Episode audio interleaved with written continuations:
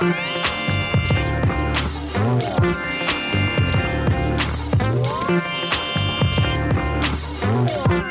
pessoal, eu sou o Kleber Fak do Miojo Indie. Eu sou o Nick Silva do Monkey Bus. Eu sou Isadora Almeida, da Popload Radio. Eu sou o André Faria, do Aldo e do Jeremiah. E eu sou o Rafael Cacarella, do Hits Perdidos. E no programa de hoje, um especial Montei uma Banda. E agora? A gente vai dar dicas pra você que tá ouvindo, você que tem uma banda.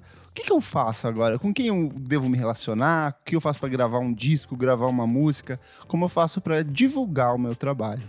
Certo? Mas antes, segue a gente nas nossas redes sociais, arroba podcastvfsm no nosso Instagram, arroba podcastvfsm no Twitter. Vamos falar sobre música no Facebook e também no Spotify. Assina a gente lá que você vai ter todas as recomendações que a gente vai dar hoje, linkadinhas já no, no próprio programa. Baixou o podcast, tem a listinha com tudo pronto para você ouvir, certo? Segura, segura, segura. Antes da gente ir pro programa, a gente tem uma novidade para contar para vocês.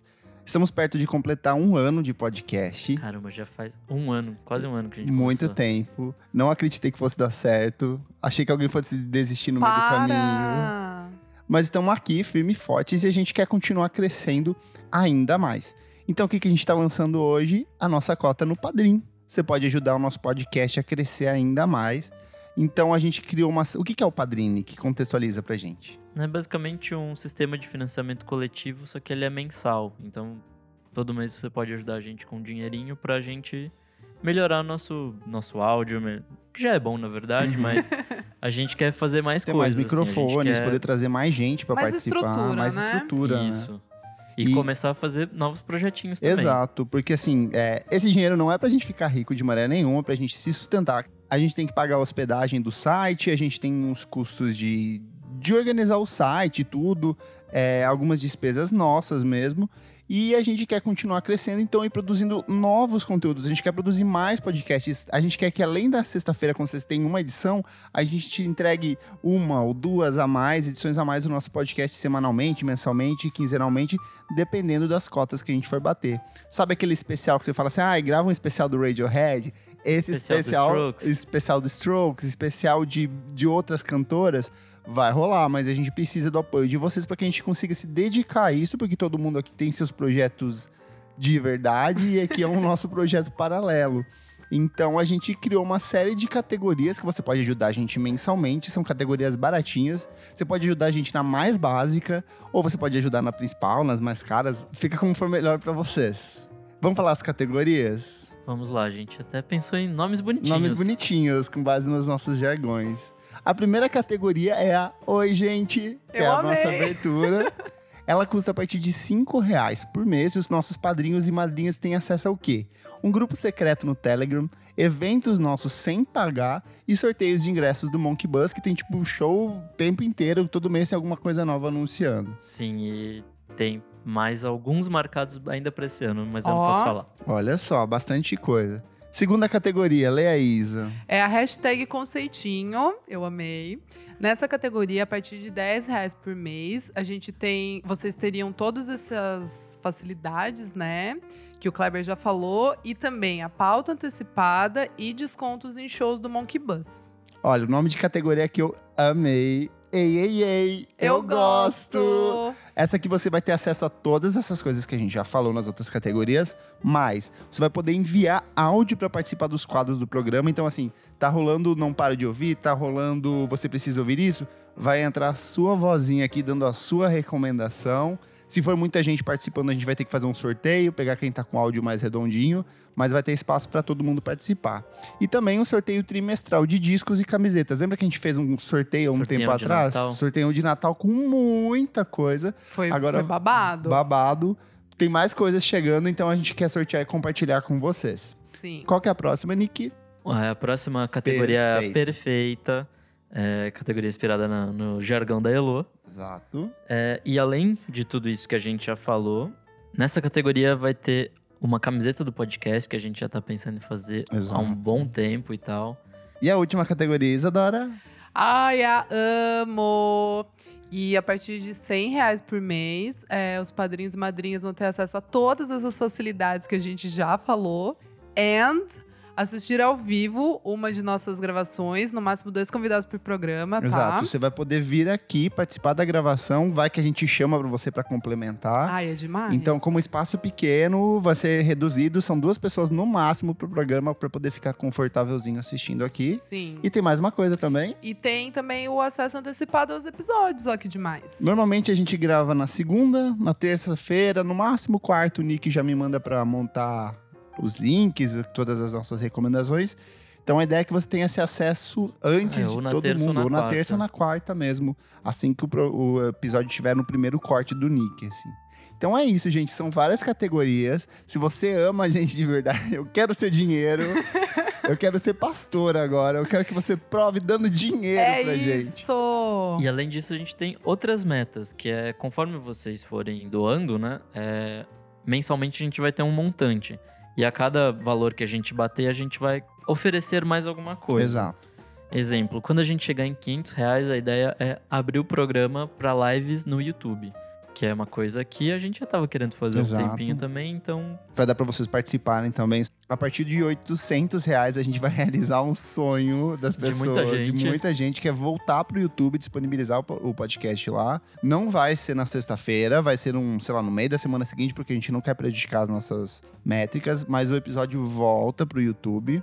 E fora isso, a gente coloca todos os que a gente não postou tudo lá de volta, tempo. é. né? Exatamente. Se a gente bater a nossa meta de mil reais mensais, vai rolar um podcast especial de mini entrevistas. Então, sabe aquelas conversinhas que a gente tem com os músicos? Vai ser só um programa só pra isso, assim, tipo, rapidinho pra você ouvir e conhecer um pouco mais sobre o seu artista favorito. É, porque a gente acaba sendo próximo de muito artista e tal, então é uma coisa que a gente consegue produzir com facilidade, então vocês podem pedir, vocês podem sugerir gente pra, pra, gente, gente entrevistar, e vai ser muito legal. Exato. E a partir da meta de 3 mil reais mensais, a gente vai lançar um programinha que a gente quer há muito tempo, que é de fazer resenhas em áudio. A gente passa muito tempo conversando às vezes sobre um disco aqui, e a gente fala, putz, isso aqui daria um programa inteiro, só que fazer uma edição especial só para um disco não vale a pena. Então a gente vai gravar um programa especial só para discutir um disco, pegar um clássico, sei lá, um clube da esquina, por que não? E fazer um aprofundamento em cima dele. Exato. E a meta máxima, que é, é abatendo 5 mil reais mensais, a gente vai lançar um episódio extra. Ele vai sair primeiro com exclusividade para quem é assinante, independente das categorias que você assina, e depois a gente vai disponibilizar para todo mundo. Mas assim, você vai ter aquele gostinho de ouvir o nosso episódio, um episódio especial, antes e por que não com a com sua muita participação. Exato, com muita antecedência. Então é isso, ajude o podcast Vamos Falar sobre Música a continuar crescendo. O link para você colaborar no Padrim, a gente vai deixar no link nesse post ou no próprio post do, do Spotify, você vai lá na, clicar na categoria. Coloque seu cartãozinho de crédito e esquece esse cartão lá, que a gente quer continuar recebendo esse dinheirinho gostoso, quero continuar crescendo. Ajuda a gente, pessoal. Beleza? Bom, a pauta surgiu da sua pesquisa, na verdade, que você começou a compilar uma série de problemas que as bandas têm. Eu acho que você e eu temos os mesmos problemas no sentido de receber músicas meio que incompletas ou um texto de apresentação que não é um texto de apresentação. Várias gente coisas foi- bizarrinhas. Exato, o Nick também, que trabalha tipo com redação. E aí a gente falou assim, putz, vamos sentar então, vamos montar um programa dando dicas, mostrando para as pessoas o que, que dá para fazer, o que, que não dá na hora de fazer, divulgar o seu trabalho. Aí tem o André que também que tem uma experiência com uma banda já bem sucedida, tem uma experiência em carreira solo agora, um discão maravilhoso, que a Obrigado. gente amou muito. Valeu, Muito. obrigado. Então a gente vai discutir tudo, desde o aspecto de gravação, divulgação, construção de uma estética e como você apresentar o seu trabalho. Só antes vamos fazer um disclaimer assim que a gente pegou umas as dicas que a gente vai dar é pensando no seguinte de eu tenho uma banda, eu quero fazer um sucesso, eu quero viver disso ou tentar sobreviver disso de alguma maneira, ser reconhecido por isso e não um, um projeto experimental de, sei lá, um prog rock jazz em Só que eu 12 só faço é, escutam. 12 pessoas escutam ou que eu faço pra ver com os meus amigos. E claro que as coisas que a gente vai dizer aqui não necessariamente pode se aplicar diretamente ao seu trabalho. Pode ser é um meio que um direcionamento de coisas que a gente percebe como que funcionam com outros artistas, certo? É, mas antes, Rafael, fala um pouquinho, né? De onde você veio, qual o seu trabalho. Eu comecei um pouco na contramão da parada toda da- do organograma da música. Eu comecei a trabalhar em 2014 na Inker e eu via todo mundo copiando textos e poucos blogs assim com alguma originalidade ou um aspecto de trazer opinião, por mais que fosse positiva ou negativa. E isso já me deu um estralo de como a gente poderia contar essa história de uma forma diferente. E aí, enquanto eu atendava um cliente, porque eu comecei como social media, não era jornalista nem nada. E aí eu comecei o Hits meio brincando, não tinha nem um logo direito, nem um site, né? Essas coisas eu tô reformando até hoje. E a partir do momento, é, eu acabei saindo desse emprego e, pô, naquele lance de, meu, o que eu preciso para continuar escrevendo e mostrar meu trabalho e eu procurar outras oportunidades, eu comecei a escrever e encontrar meu estilo, meu jeito. Aí começou as resenhas e é, e comecei a fazer os tributos também, né? Teve os Titãs, do Pato Fu, o Toramas é o último. E conseguimos emplacar várias bandas em jornais, em rádios, de uma forma de conseguir quebrar um pouco essa distância entre, entre mídia mainstream e alternativo. A partir desse momento rolou convite para entrar para Mutante Rádio. A partir das listas rolou a Play TV de ajudar no de Grude. Então é uma coisa foi abraçando a outra. Em certo momento conheci o Pena, né, o Pena Schmidt, que todo mundo aqui já conhece de Maravilhoso. várias eras. Melhor organizador de listas de final de ano do É, Brasil. exato. Foi por conta desse projeto e falou assim: Rafa, você é o cara dos clipes e a gente não tem clipes aqui. E como a gente poderia agregar os clipes como um valor de percepção pro artista dentro deste desse conceito das listas melhores do ano. Então comecei desde 2017 a participar das listas. Do nada, quando eu vi, eu tava na turma musical escolhendo as bandas. Então Legal. parece meio louco a história, mas teve uns, assim, uns ups. É e eu comecei a chegar meu também, né? trabalho de Tipo- outra forma. É, fez cinco anos este mês agora, de maio. Esse programa provavelmente vai em junho. Mas é super recente. Também já produzi alguns eventos, como shows. Agora em junho vai ter Cinnamon Tapes e Basement Tracks, que é lá de Juiz de Fora. Inclusive show de despedida de uma menina da, da Cinnamon, lá na Casa do Mancha, que a gente vai fazer uma noite. Vai ser bem gostoso. Boa. Legal. E André, conta um pouco também da sua trajetória na música, como surgiu tudo. Desde molequinho, assim, tinha fascinação por, por guitarra. Desde, tipo, sei lá, que eu lembro, assim, com 10 anos de idade, eu ouvi uma música do Van Halen, que é aquela 1978, fiquei louco. Pedi de aniversário, de Natal, uma guitarra, aí ganhei um violão, aí depois fui numa loja sozinho, troquei por uma guitarra, depois descobri que existia o pedal de distorção, fiquei louco com o negócio. E decidi que eu ia ser músico, assim. Falei, meu, eu quero tocar guitarra da minha vida e tudo. Aí o sonho, eu fui ficando mais velho. é, O sonho foi minguando, assim.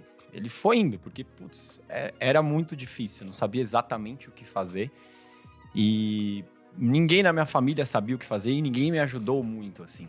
Então eu tive algumas bandas até, até uns 18, 19 anos. Uma delas se chamava Chuck Bandiones, era aqui de São Paulo. E era bem legal, porque era, era uma época que a MTV tinha uma relevância muito massa, assim. E a gente foi indicado como banda revelação. Então eu fui no MTV Awards, fiquei me achando. Foi é, é, uma doideira. Um dos caras da banda era o PA, do RPM.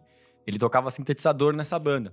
E ele já tava muito lesado das drogas, assim. Ele perdeu todos os milhões de dólares dele e morava numa casa e começou a virar acumulador, começou a ter um chip dog, macho, depois uma chip dog fêmea. Meu Aí sonho, minha história de vida. É, é verdade, eles começaram a se procriar e começou a virar, tipo, quatro chip dogs, cinco chip dogs, e ele começou a não arrumar mais a casa. O negócio começou a virar uma bagunça e o estúdio era lá dentro. Aí eles fizeram a seguinte proposta: falou assim, agora é tudo ou nada, porque a gente chegou aqui e agora, meu, a ideia é a gente montar uma comunidade com essa banda e morar aqui na casa do PA é, para fazer sucesso. Aí eu falei, meu, esses caras estão muito loucos, eu não vou morar aqui nem a pau. É a anticomunidade hippie isso. Uma era uma roubada total, assim. E eu fiquei muito mal, chorei pra caramba, porque eu amava a banda, mas era um ou desce e eu desci. E quando eu desci, eu fiquei órfão de banda, assim. Falei, putz, eu tocava baixo, comecei a tocar baixo por causa dessa banda. Saiu um cara, eles me chamaram. Era um cara que fazia faculdade comigo, que é o Arthur Jolie. Não sei se vocês conhecem, Uhum. faz sintetizador. Faz sintetizadores da Record incríveis. City. É um gênio, assim, Aham. um dos meus melhores amigos até hoje. E ele que me chamou pra ir na banda. Ele sabia que eu tocava, eu gostava do, do, do estilo, do visual e tudo mais. Aí eu fiquei órfão de banda, mas continuei estudando um pouco de guitarra. E uma pressão dos meus pais falando assim, mano, você vai ser, tipo, músico, essa porra não dá dinheiro, você tá louco, caramba, quatro, você precisa pagar suas contas e tudo. Aí eu falei, ah, tá bom. Pouquinho depois, assim, uns meses depois, é, eu tava numa agência de propaganda, recebi um convite de fazer um estágio, assim, bem no começo. Aí, numa determinada semana, eu recebi dois convites. E aí eu tive que decidir se eu ia ser músico ou não. O primeiro convite era para trabalhar numa outra agência, ganhando um salário. Podia chegar em casa e falar assim: ó, oh, galera, tô ganhando um salário, fiquem tranquilos e tudo. É, e o outro convite, no mesmo dia, era do Sidney Magal. Ah. Pra, pra acompanhar ele. É, pra acompanhar ele. Eu, eu toquei, é, eu era super novo, eu toquei com um guitarrista que tocava com ele, que ficou doente, que acabou indicando um outro cara que não podia, que acabou chegando em mim. Falou: ó, tem um moleque ali que é bom.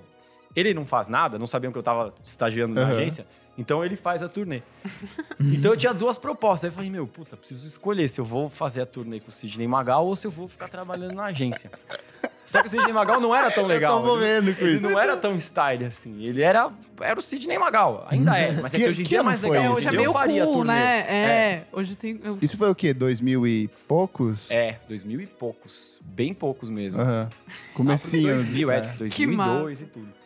Aí eu falei, não, não vou. Não vou com o Sidney Magal, vou ter que ganhar o, o salário lá do estagiário, comecei a virar assistente.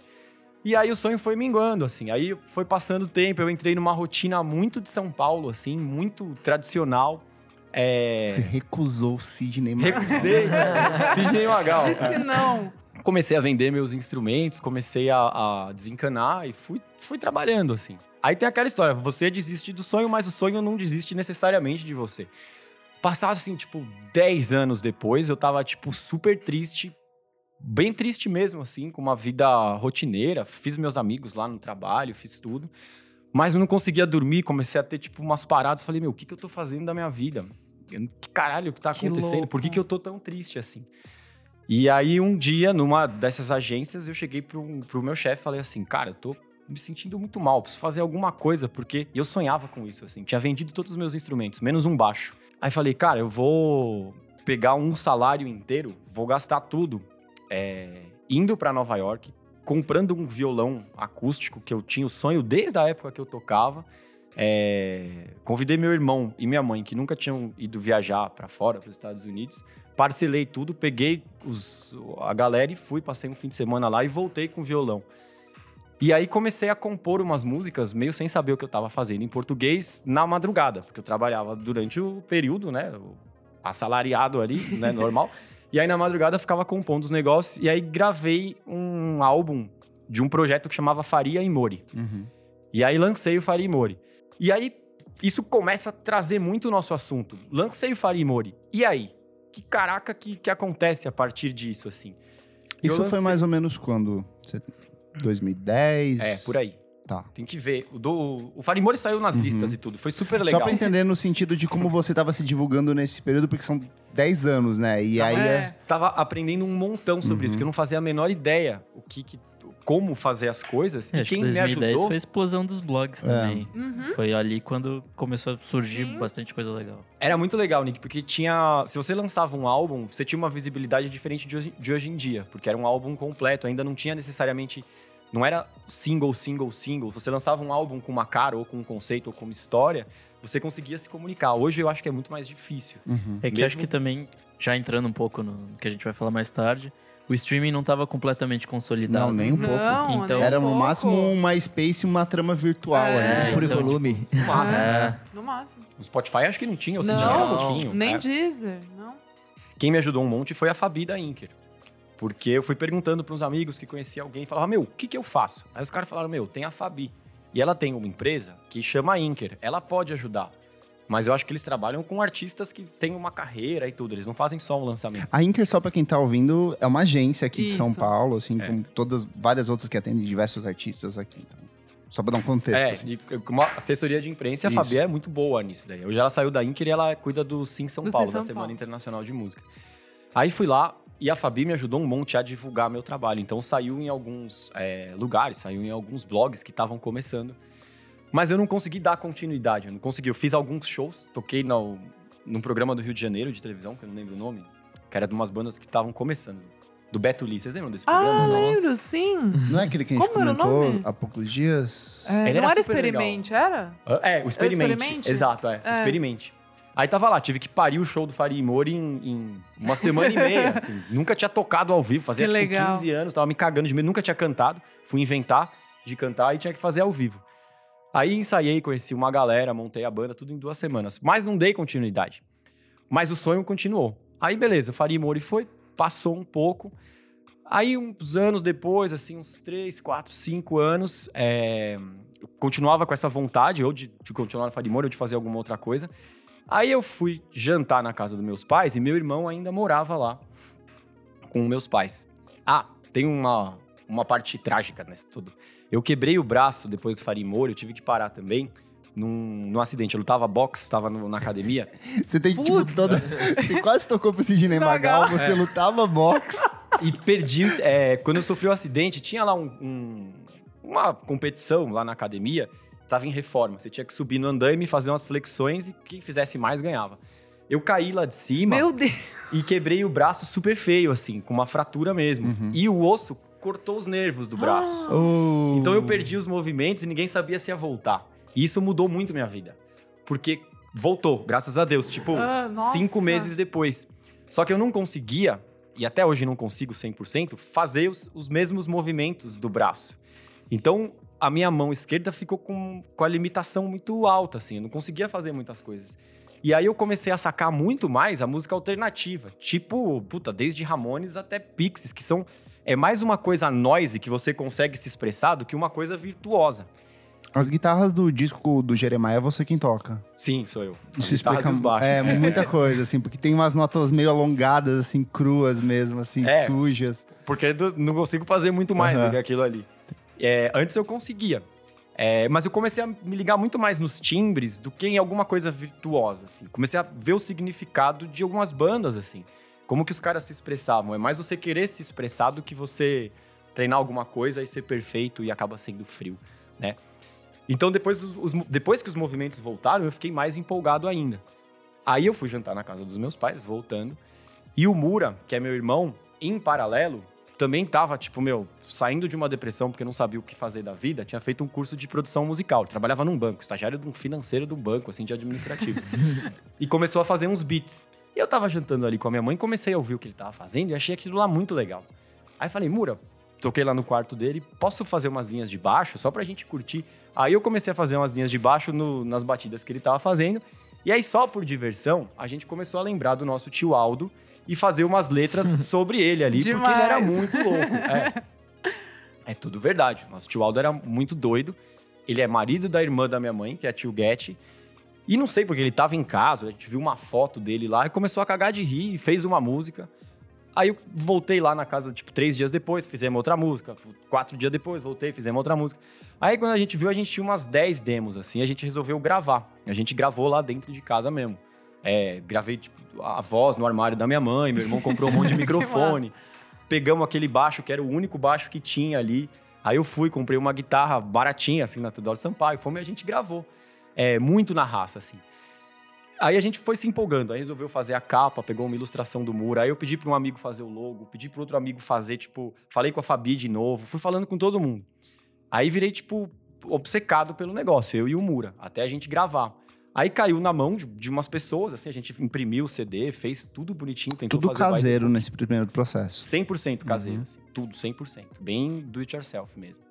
E daí a gente, algumas pessoas gostaram, alguns blogs é, é, também gostaram, a gente começou a dar umas entrevistas e foi bucado para alguns shows.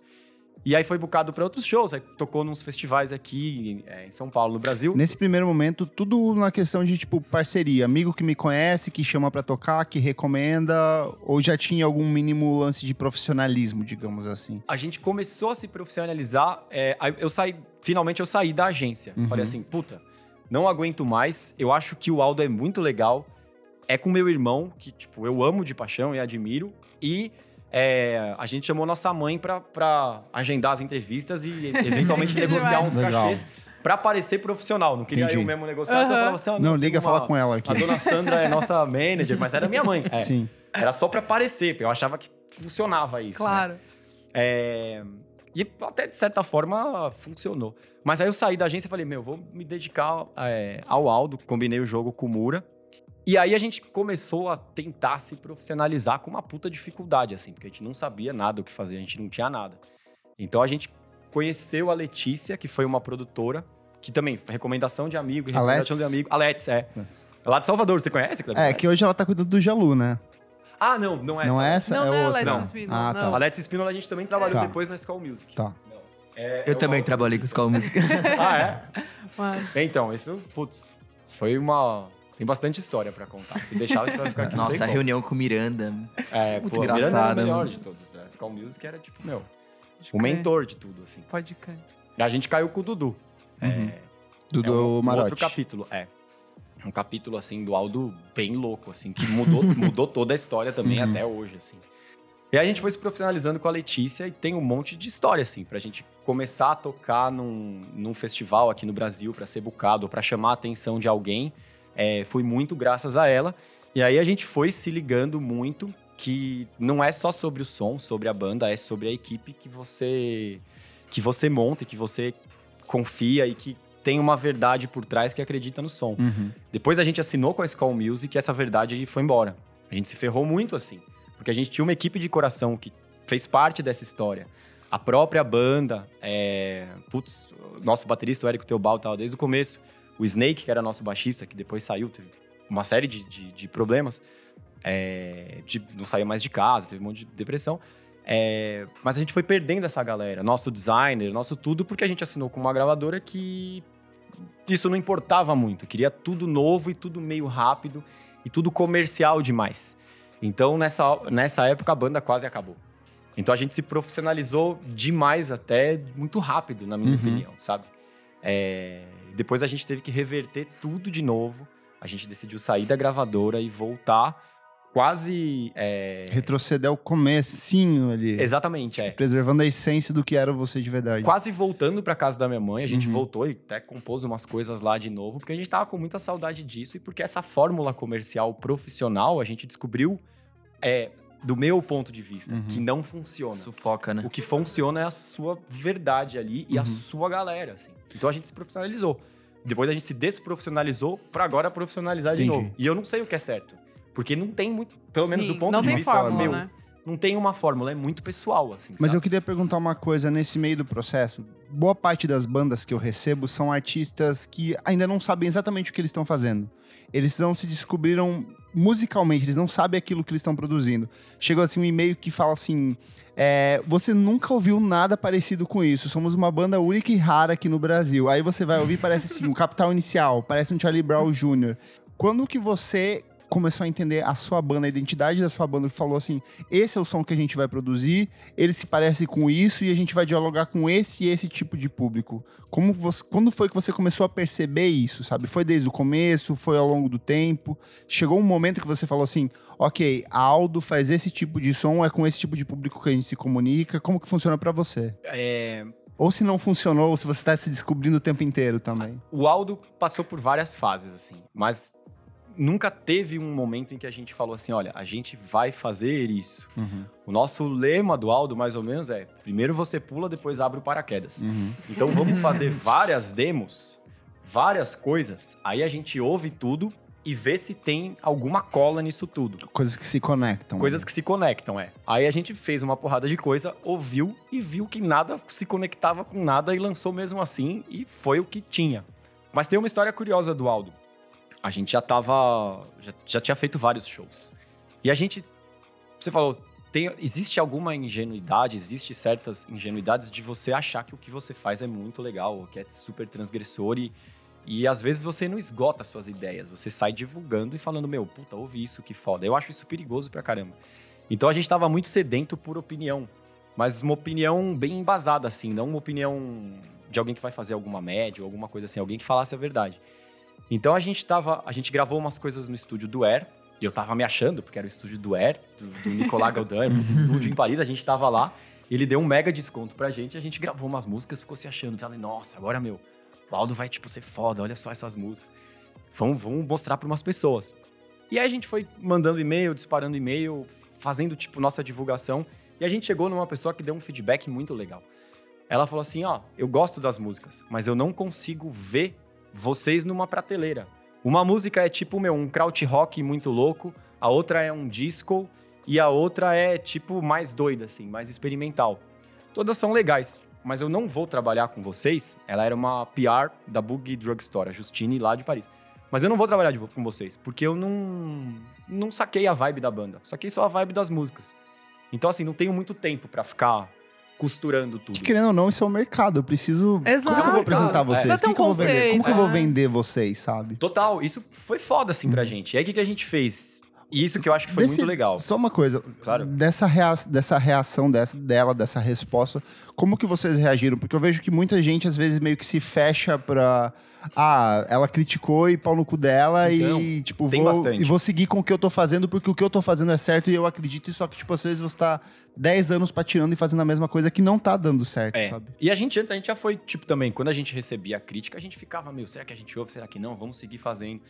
E, putz, você tem que, tem, tem que ouvir a parada. É que assim, acho que muita que gente- você confia. Tipo, começa a confundir a, a música dela com um pessoal, assim, tipo... E não é nada Tipo, de... você tá Exato, não é atacando nada- a não é minha nada- música, é. você tá me atacando. Tipo, cara, não é. Não a é minha isso. arte, né? É. É a sua arte, mas, cara, se você fez uma, você faz outras, assim. Eu tinha um chefe na agência que falava assim, meu, não se preocupa, de onde veio esse, vem mais. Uhum. Então, meu, a nossa reação foi, eu e o Muro, a gente sentou, a gente ficou super mal, é, a gente tava bem confiante, é, e falou assim, meu, o que, que a gente faz? Aí a gente resolveu zerar tudo, jogou as músicas fora, a gente pegou uma casa em Campos do Jordão, que era uma casa do meu pai, lá, a gente resolveu reavivar a casa, levou os instrumentos pra cá, se isolou por um mês lá, e aí regravou tudo de novo, umas demos baseados só nesse feedback pra mostrar só pra essa pessoa. A gente falou assim, tá, a gente vai ouvir, mas a gente vai ouvir um caminho, não todos. Então vamos confiar na parada? Que legal. E aí volta pra Letícia, assim, é muito sobre a equipe que você Aham. monta, quem você ouve. Aí a gente fez várias demos, mostrou pra ela, aí a Justine falou assim, agora eu consigo ver numa... Primeiro ela ficou assim, meu, vocês juram que vocês desencanaram das músicas? Vocês fizeram tudo de novo pra mostrar? Pra mim, a gente falou, meu, sim. A gente fez tudo de novo, obrigado pelo feedback, a gente levou mó a sério. E tá aqui, mais 10 músicas pré-produzidas. Ela falou, meu, gostei bem mais agora, consigo ver a cola, parece que é, parece que existe alguma coisa aí, eu vejo uma verdade. E aí, a partir disso, isso abriu várias portas legais pra gente hoje em dia. Então, assim, a gente... É, mas é, é o que o Mura fala, né? O Aldo é uma das bandas que mais errou. Então, assim, alguma hora a gente vai acertando também. A Claro. gente decidiu é, ouvir. Então, foi, foi um processo muito inspirador. Pra mim, pessoalmente, assim, sabe? Sim. Não só sobre música, mas sobre outras coisas. Sobre ouvir, sobre estar aberto a até uma empatia de que o outro lado tá vendo em você, que às vezes você não tá vendo, e às vezes usando o seu talento melhor do que você mesmo. Ah, eu tava- pensando, né, justamente nesse ponto de esse processo de errar faz parte. Uhum.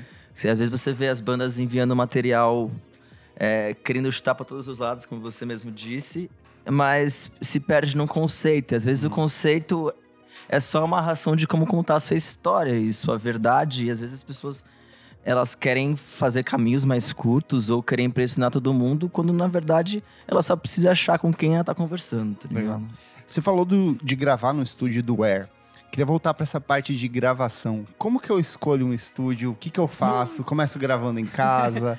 É louco, Porque hã? É, é difícil. você fez na- nas, nas suas, nas suas entrevistas, acho que foi com o, com o Jesus Toledo, Uhum. que Gui Jesus, Gui Jesus Toledo, né? Isso.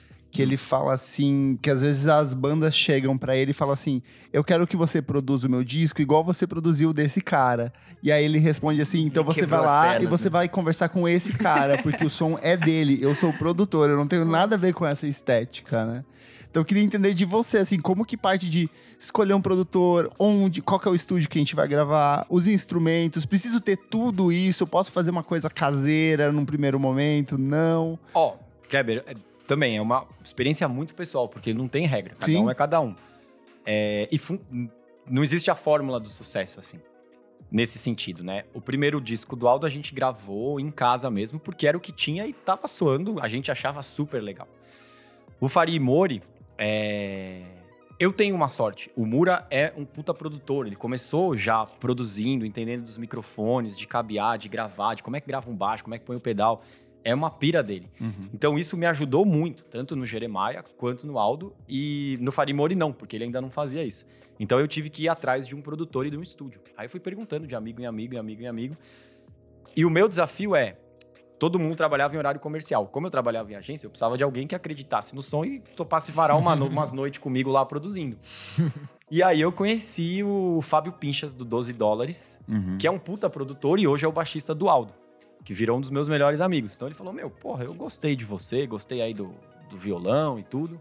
Cola aí, a gente vai. O 12 dólares é do pessoal do Ludov. Era É, ele e o né? Mauro. É, Isso. o Mauro era o sócio dele na época, o Mauro Motok. Isso. Os dois foram os caras mais gente fina do mundo, assim. Devo muito da minha carreira de música a esses caras, porque eles me acolheram muito, assim. Precisava gravar e só tinha esse horário disponível. E eles não só gravaram, como a gente tinha um monte de coisa em comum e uma delas, uma delas era comer e beber, né? Beber vinho e comer coisa. E era, o estúdio é na. Ele herdou uma casa da avó dele lá no Bom Retiro, que tem um monte de restaurante legal. Desde restaurante. Tinha o Acrópole, que era grego, e um monte de restaurante judeu, umas coisas assim. Então a gente ia lá, saía pra jantar, experimentava os restaurantes do Bom Retiro, aí voltava pra gravar e foi uma puta experiência. Eu pesquisei, de certa forma, alguns, mas eu fui no primeiro que aceitou. E tive uma sorte danada. Então, se eu puder faz, falar. Só que você não foi coisa, a tipo, esmo vai. também, né? Você conhecia o trabalho dele. Você não foi, tipo, vou pegar esse produtor aleatório. Você já tinha, sabia o que ele tinha feito, pelo menos. Médio. Médio. É, médio. É. Sorte, eu sabia um que ele pouco era de legal. sorte. é. Até porque ele não era o produtor que ele é hoje também. Ele também tava. Tateando. É, É, isso foi uma coisa muito legal. E hoje em dia a gente faz isso no áudio, no, no Jeremiah também. Às vezes, a... e eu acho isso importante pra caramba. Você ter uma afinidade de fase de vida com quem você tá trabalhando, com quem tá te produzindo, com quem tá tocando com você, ou quem tá fazendo sua foto e tudo. Não faz sentido você ser é, um artista independente muito no começo, meu, puta, chamar o Rick Rubin É, pra te produzir. Não- Relacionamento, né? cola Precisa estar na mesma É. página, né? precisa todo mundo ter uma sinergia de querer fazer alguma coisa acontecer pro projeto e para as próprias vidas. Aquilo lá precisa ser meaningful para todo mundo. Era meaningful para mim, era meaningful pro, pro, pro Fábio Pinchas, era meaningful pro Fábio Motok. Por coisas de vida. Então, assim, até coisas de relacionamento. Todo mundo tava meio broken heart na época. Isso É, total, exato. Sabe? Isso ajuda muito. a gente é. saía pra Mas- beber e comer pra compensar os negócios e depois gravar as coisas. Mas era isso nos uniu muito, assim. Especialmente com o Mauro do, do Ludov na época. Depois ele casou e tudo. E deu tudo certo. Mas essa afinidade de fase de vida é foda, assim. Então, isso eu fui sacando mais ou menos por instinto. E depois a gente falou assim, ah, é, é- é no Aldo, né? Voltando pro Aldo. É demais gravar num estúdio. A gente não pode gravar. Se a gente quer dar um passo, a gente não pode gravar lá no armário da minha mãe de novo. A gente tem que achar alguma outra coisa e, puta, vamos tentar, voltando, né? Profissionalizar essa parte. Daí a gente tava tocando na Europa e a gente conhece o Nicolás Godão, o Muro é amigo por uma série de coisas. E aí a gente pediu um monte de desconto, falou assim, ó, puta, a gente tem aqui 200 euros pra passar uma semana, você topa? O cara meu falou, beleza, cola aí. Então pra gente foi um- uma puta experiência, assim. O que eu acho mais legal de estúdio, no, no sentido artisticamente falando, e aí é uma teoria que eu e o Mura, a gente pensa muito disso, é que você pode transformar o estúdio e a fase de gravação numa fase criativa também de composição. Então não é que se você chega com a demo, e aí você vai no estúdio e só executa. Então a gente sempre pega um dia de estúdio, pelo menos, pra ficar só pirando, experimentando coisa velha e vendo o que acontece, assim. Legal. E é muito divertido. Então você pegar. Tem uma música do Jeremiah que é No Que Vai Dar, que foi o primeiro single. Ela não era assim. A gente fez a segunda parte dela, que é toda uma pira nesse, num dia desses de estúdio. Então, assim, eu, eu gosto muito de ir. Mas não é um fator de. É, eu até na, na, na processo de composição da pauta, assim, eu comecei a pensar em discos que as pessoas produziram em casa. Aí eu lembrei o, o mais recente, por exemplo, é o do Anderson Peck, que ele gravou o Malibu todo sozinho no estúdio caseiro usando o. qual que é o programa do, do- da Apple? É o Band. Garage Band. Garage Band. Foi todo gravado nisso. Ah, eu É. não sabia. O disco da Solange, o Assyria The Table, Ah. ele é todo uma vibe meio gravado em casas ou estúdios caseiros. Aham. Aí eu fui voltando, por Ah, Os discos exemplo, do Steve Lacy são feitos É, no iPad. é, tudo é. caseiro. O estúdio caseiro da Solange deve ser muito Deve maior ser. que o Atlas. É. Do, do, do, do ela, tem- lá, ela é. até lançou um, ter 3 um milhões de dólares. documentário na época do, do Assyria The Table. E é assim, é ela cantando no microfoninho, assim, num quarto, tipo, sentada tocando o, o sintetizador, sabe? Fazendo a basezinha no sintetizador. E, e é o que foi pro disco a partir Animal. disso. Tipo, o Burial, que ele lançou o One True, é tudo num computadorzão velho, pauleira, com sample jogo de videogame, cara, e tá, tipo, entrega perfeitinho, sabe? Então eu acho que é muito da, da, daquilo que você falou, da vibe, do momento, de entender. Você não precisa. Seria legal ter um estúdio grande, mas também pode funcionar Claro. num, num estúdio pequeno, não num estúdio caseiro. Pode muito. Ainda com tecnologia hoje em dia, você tem os sintetizadores tipo OP1, que é tipo menor que uma carteira, que você Faz toca coisa pra caramba. des- Os destrói um discos do Neon assim. Indian, é tudo com aqueles É, mini sintetizadorzinhos, assim. Eles muito são louco. demais, todos eles. Sim. Gravei o disco, gravei um single. E agora? O que, que eu faço? Como que eu começo a divulgação? É, essa é a treta, né? Eu quero primeiro a sua. O que, que você fez? Porque daí a gente vai trazer os nossos exemplos daquilo que a gente recebe de divulgação e meio que tentar apontar: olha, não faça isso, sabe? Então, por favor, que, que, qual que foi o seu. Pode ser com base no Jeremiah, porque assim, eu queria até que você comentasse o processo de seleção das imagens. Porque você teve um refinamento estético muito grande, a gente elogiou muito aqui quando a gente É. falou. Obrigado. Eu ouvi. É. Foi muito bonito e assim, eu, é, eu acho que foi bem legal, só que eu sei que nem todos os artistas têm é, Esse cuidado, o o tempo, cuidado né, também. ou o tempo, ou É, talvez não os parceiros experiência certos, também, a porque né, você já tá um também. tempão É. fazendo isso. É, Mas queria que você desse a sua visão de como que se começou esse processo de divulgação do trabalho. Do Jeremiah. Pode ser do Jeremiah, que é o mais recente, assim. Tá. É, O Jeremiah, ele veio de saudade, da saudade de fazer alguma coisa é, em português, que era na época do Farid Mori.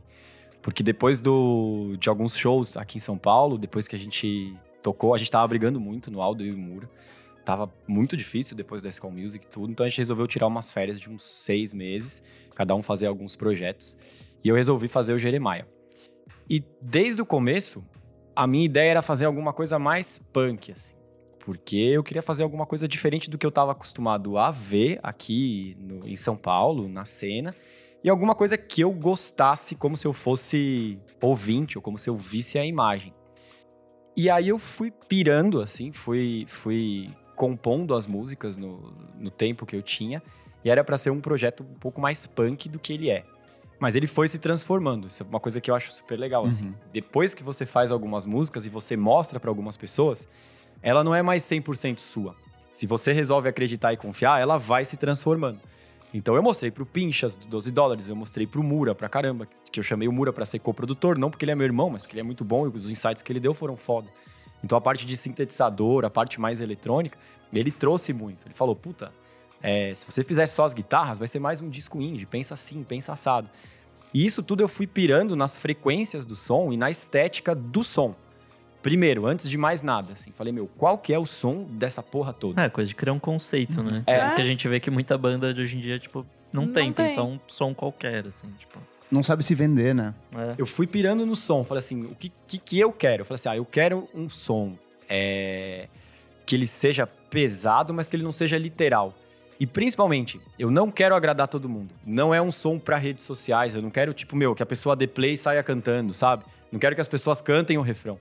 O que eu quero é abrir um canal de diálogo pra quem escutar, ter alguma curiosidade de escutar de novo e se interessar por aquilo, e aí dar uma olhada no artista e aí criar uma. Foi exatamente conexão. assim que A funcionou gente- comigo. a gente Sério? Ah, falou- muito. Que legal. A gente falou. Porque eu já conhecia o seu trabalho do, do Aldo, e aí chegou o e-mail falando: é, André Faria, do, do Aldo Band, lança primeiro single de novo álbum em carreira solo, cantado em português. Eu falei: É. ok, vamos, vamos ver qual é. Interessante. E aí, assim, a música que você produz tem muita camada, então, assim, eu ficava assim: nossa, gostei. E eu gostei muito do primeiro single. E aí foi vindo outro, Obrigado. e foi vindo outro, e daí quando eu vejo o pacote completo da capa do disco, passando pelas, pela, pelo ensaio fotográfico, passando pela, pela própria sonoridade, pelas letras, pelo aquilo que você traz, eu vejo que tá, tipo assim, tá bem amarradinho, sabe?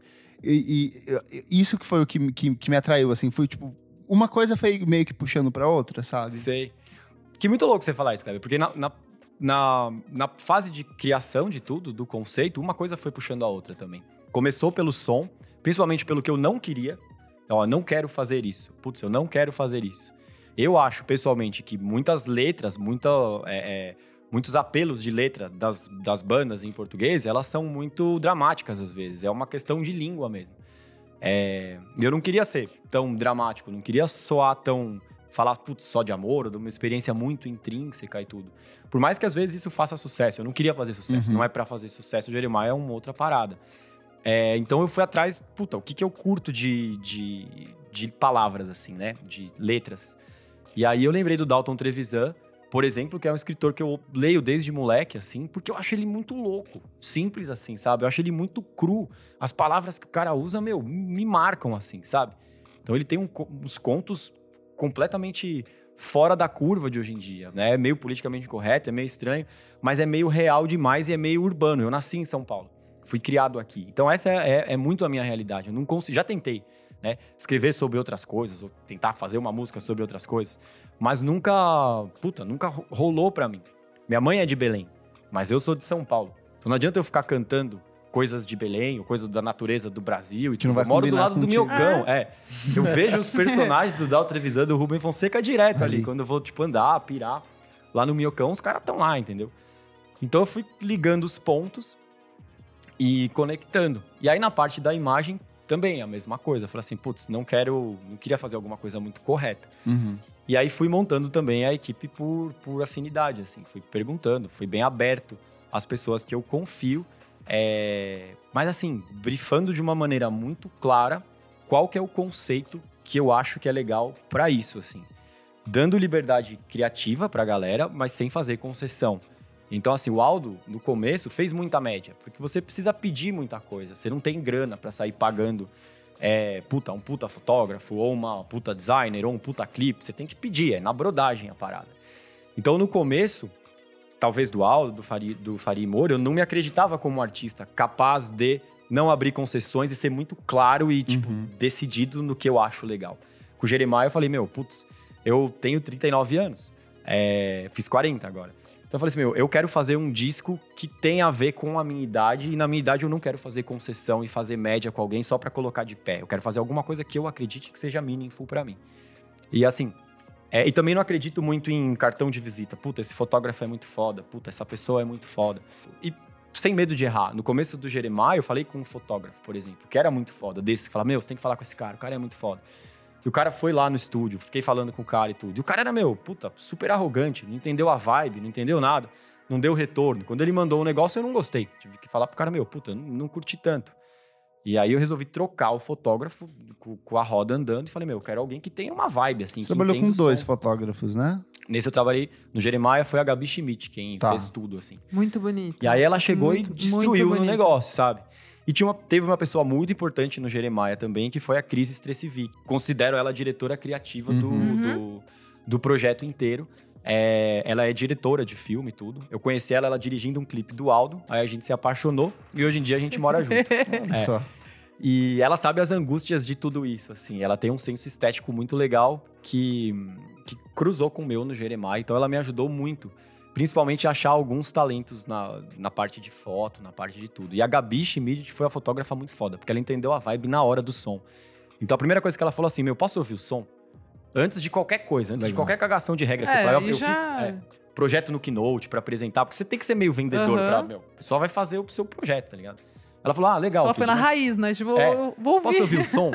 Aí ela falou, cara, eu ficaria ouvindo isso, eu fumaria um beck e ficaria ouvindo isso o dia inteiro. Eu falei, putz, é isso que eu quero. Vamos fumar um beck, tomar um vinho e ficar ouvindo o Jeremiah. E aí a gente fica pirando nas coisas. E a Cris falou a mesma coisa, falou, caralho, meu, eu não entendi muito, mas, mas me bateu a parada, Uhum. assim. Então eu vou ajudar. Aí todo mundo foi ajudando, a gente criou uma equipe. É a maquiadora também, a Sui Abreu, que é amiga. Daí a Gabi chamou uma maquiadora, falou, meu, eu acho mó legal, mas eu acho que você tem que ter uma maquiadora pra esse projeto. Falei, porra, eu sempre quis ter. Tem figurinha nisso também? É, não, fui eu que fiz as paradas junto com a Muito Cris. legal. Uma É. boa seleção. É, Tá a gente foi no. Aí é tipo do it yourself mesmo. Uhum. Foi, A gente foi no brechó, na rua Tutóia, com 250 reais.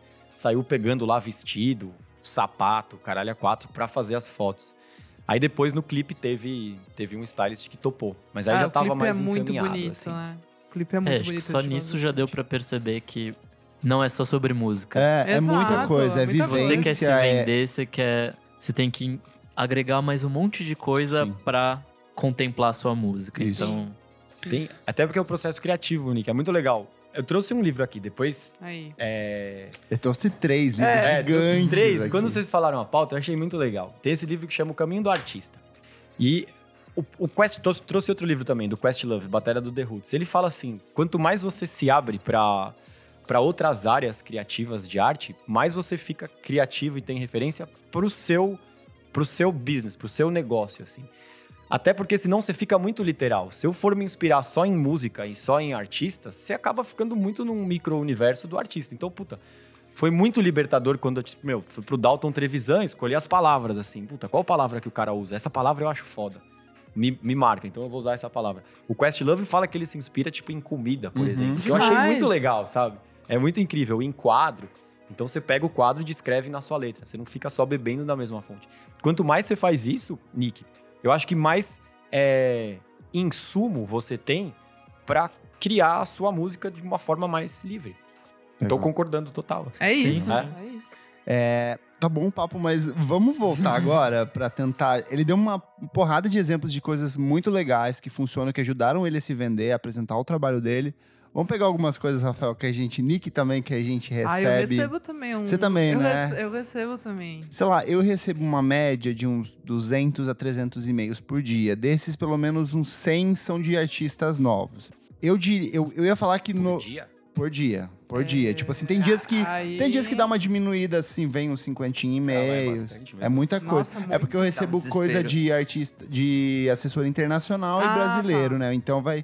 Sem brincadeira, eu ia falar que 95% desses e-mails eu deleto, às vezes sem nem precisar nem Clicar. precisar ouvir. Uhum. Só no, na descrição e no, no título do e-mail eu já sei, tipo, não vai funcionar. Flop. Mas eu acho que às vezes é 99%. Porque o que acontece, o que eu vejo, assim, as pessoas meio que não sabem se apresentar, elas são meio ríspidas, ou às vezes elas são muito. Acho que é muito brincadeira ainda, assim. Eu não tenho tempo pra ficar. Eu não vou perder meu tempo com um artista que tá ainda brincando. Tipo assim, e aí, bro?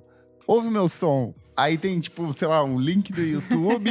não sei quem é a sua banda, não sei quem é você, não sei o tipo de som que você faz. Não, eu não vou te ouvir, cara. Tipo, delete automaticamente.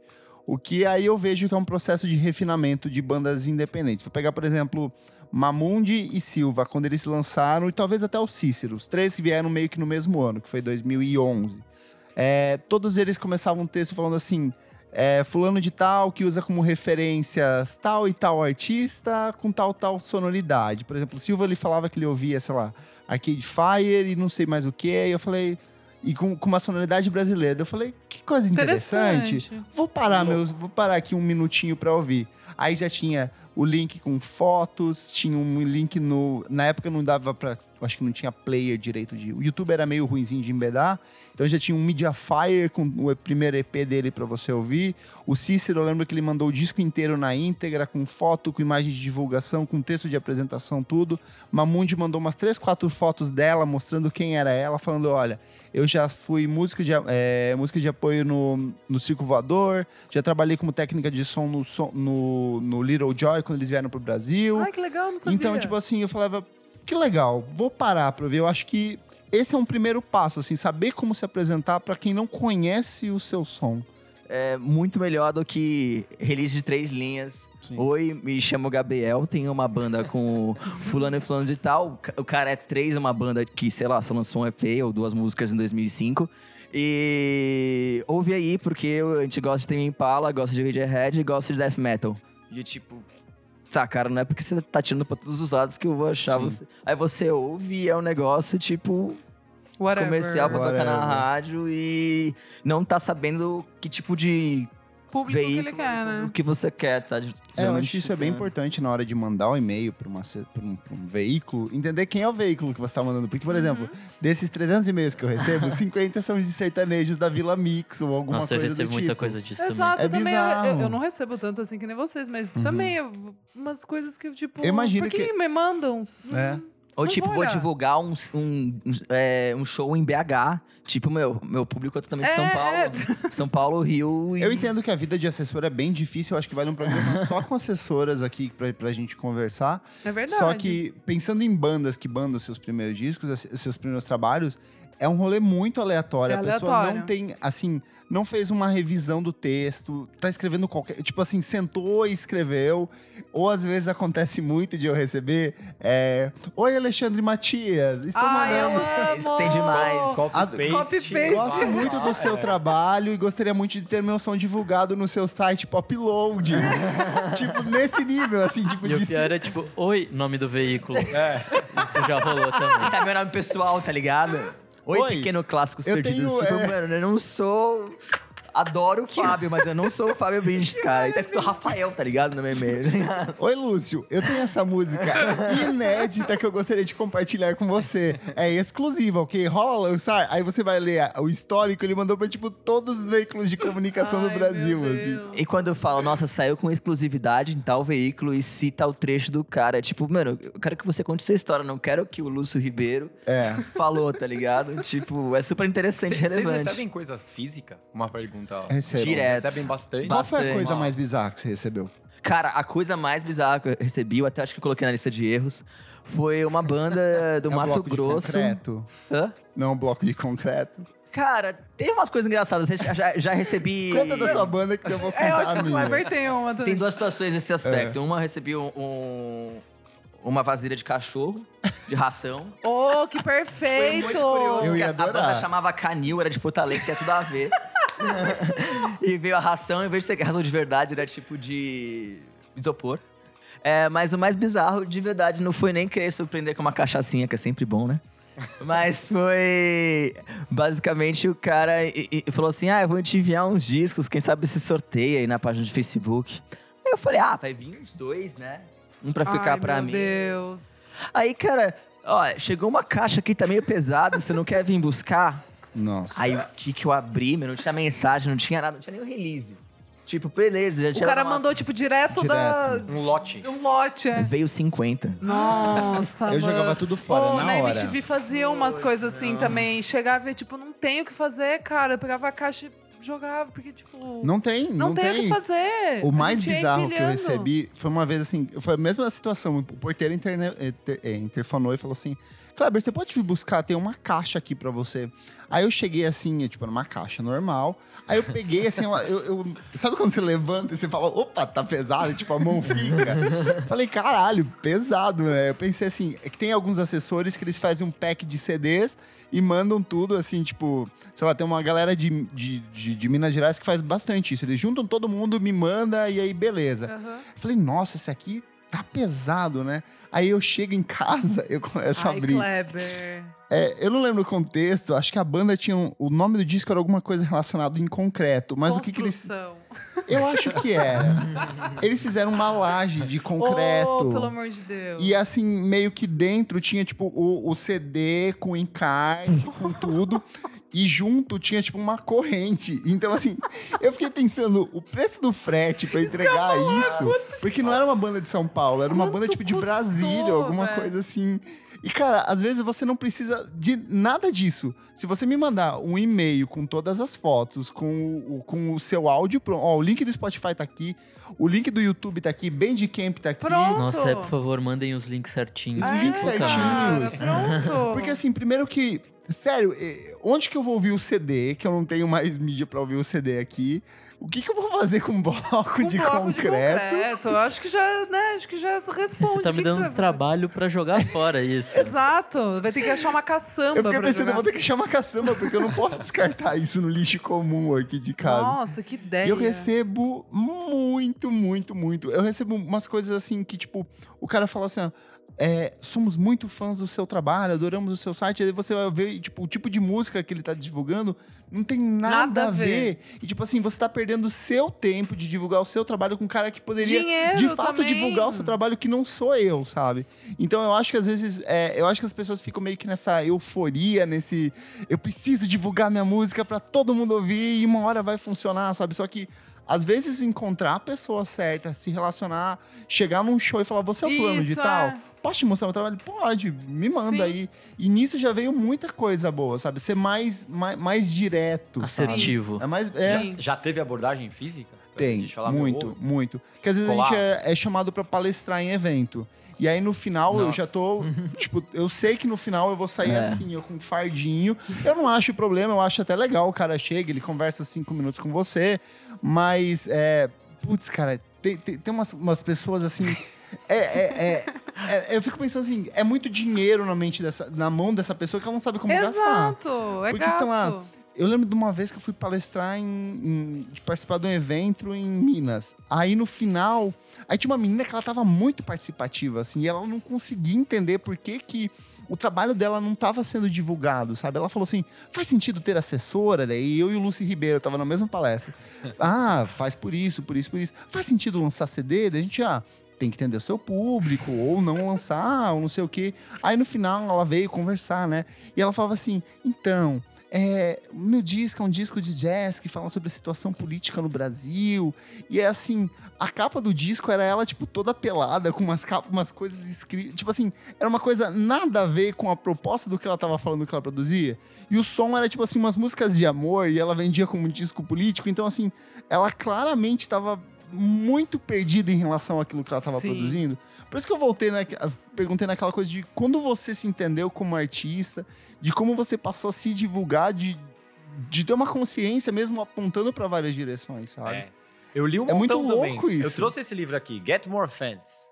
The Do-It-Yourself Guide to the New Music Business. Ó, Porque me ajudou um montão ao, ao que não fazer também. É Uhum. tipo, meu, ah, puta, então eu sei que precisa ter uma fotona no e-mail ali, logo de cara, e uma foto que seja diferente dos outros, assim. A Malu Viotti, ela trabalha na rua ali, do, do estúdio do Aldo, que é onde eu gravei as coisas do Jeremiah, a parte de gravação aqui em São Paulo.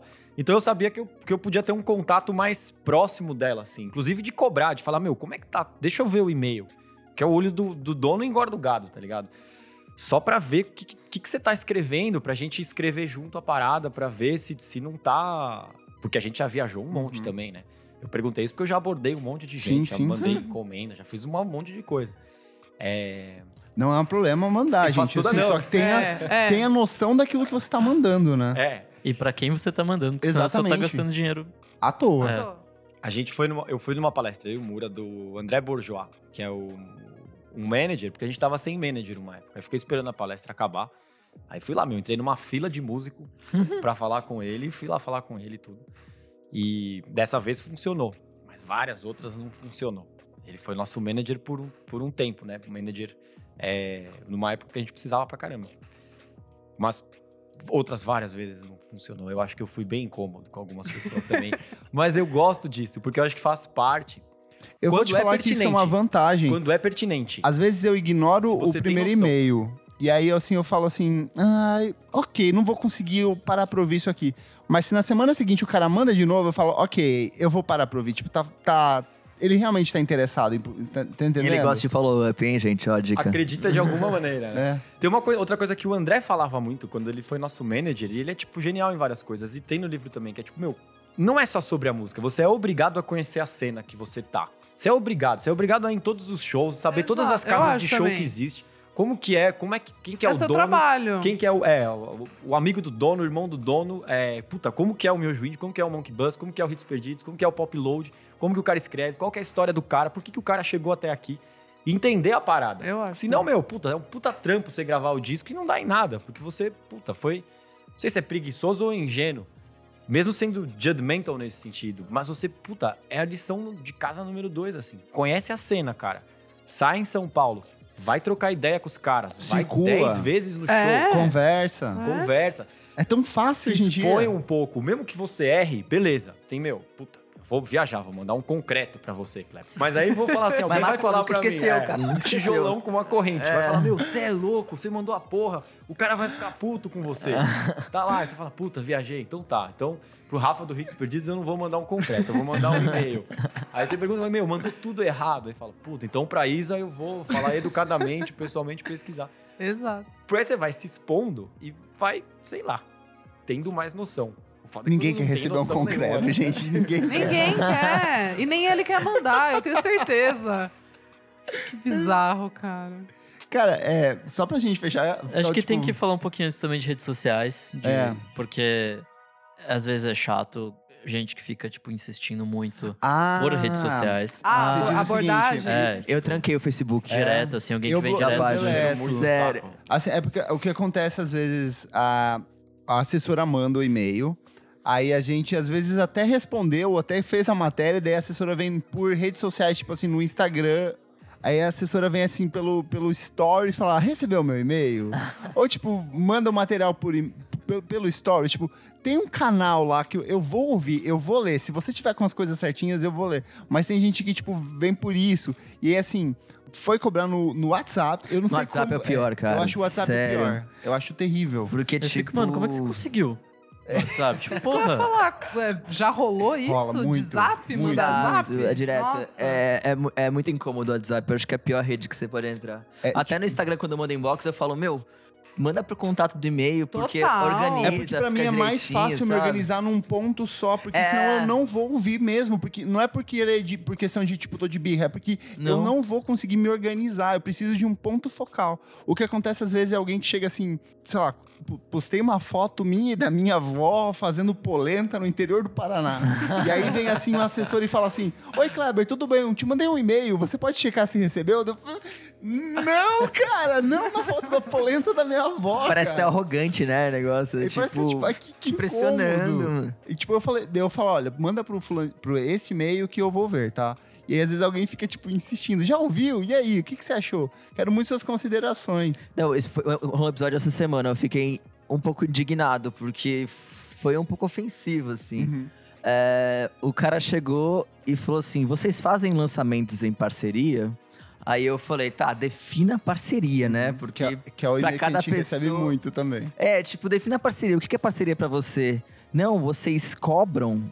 Ai! E aí, tipo. Isso. Jabazinho? Jabazão. É. É, só que, tipo, é, ele perguntar isso, eu não acho nem. Não é errado. Uhum. Mas o que eu achei bizarro foi que ele nem mostrou o som. Tipo, ele não confia no som dele, tá ligado? Tipo, ele acha que ele tem que pagar necessariamente pra Coitado. sair em algum lugar. Então eu fiquei triste pelo é, cara, é isso tá que eu ia falar, ligado? Fica mal.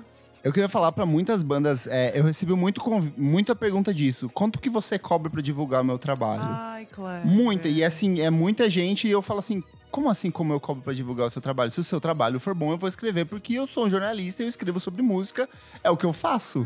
É, e aí assim, não, é porque é muito comum aqui na minha região cobrar. Então eu recebo muito e-mail de banda nordestina que fala assim que é Ai. muito comum o jornal e veículos da Foda. região cobrar o tal do Jabazé, o Jabex. TV tem muito disso até hoje, rádio Sim, toca sim. por jabá.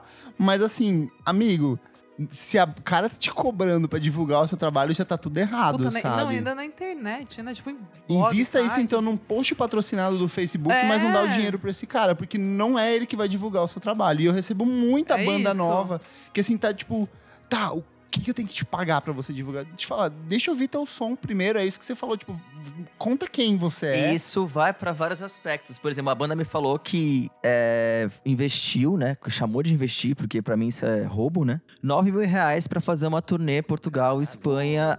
Que o cara, basicamente, o que, que ele fez? Ele E só assim? bucou. Ai. Ele não arranjou pros caras onde ficar. Não tá incluído passagem, nada. Eu falei, mil. Aí eu falei pros caras, cancela essa merda, não paga nada. Aí os caras chegaram pra mim e falaram assim: então, a gente já Ai, pagou, a gente não. vai pra lá. Ai. Aí eu fiquei, me abraça, cara. Nossa.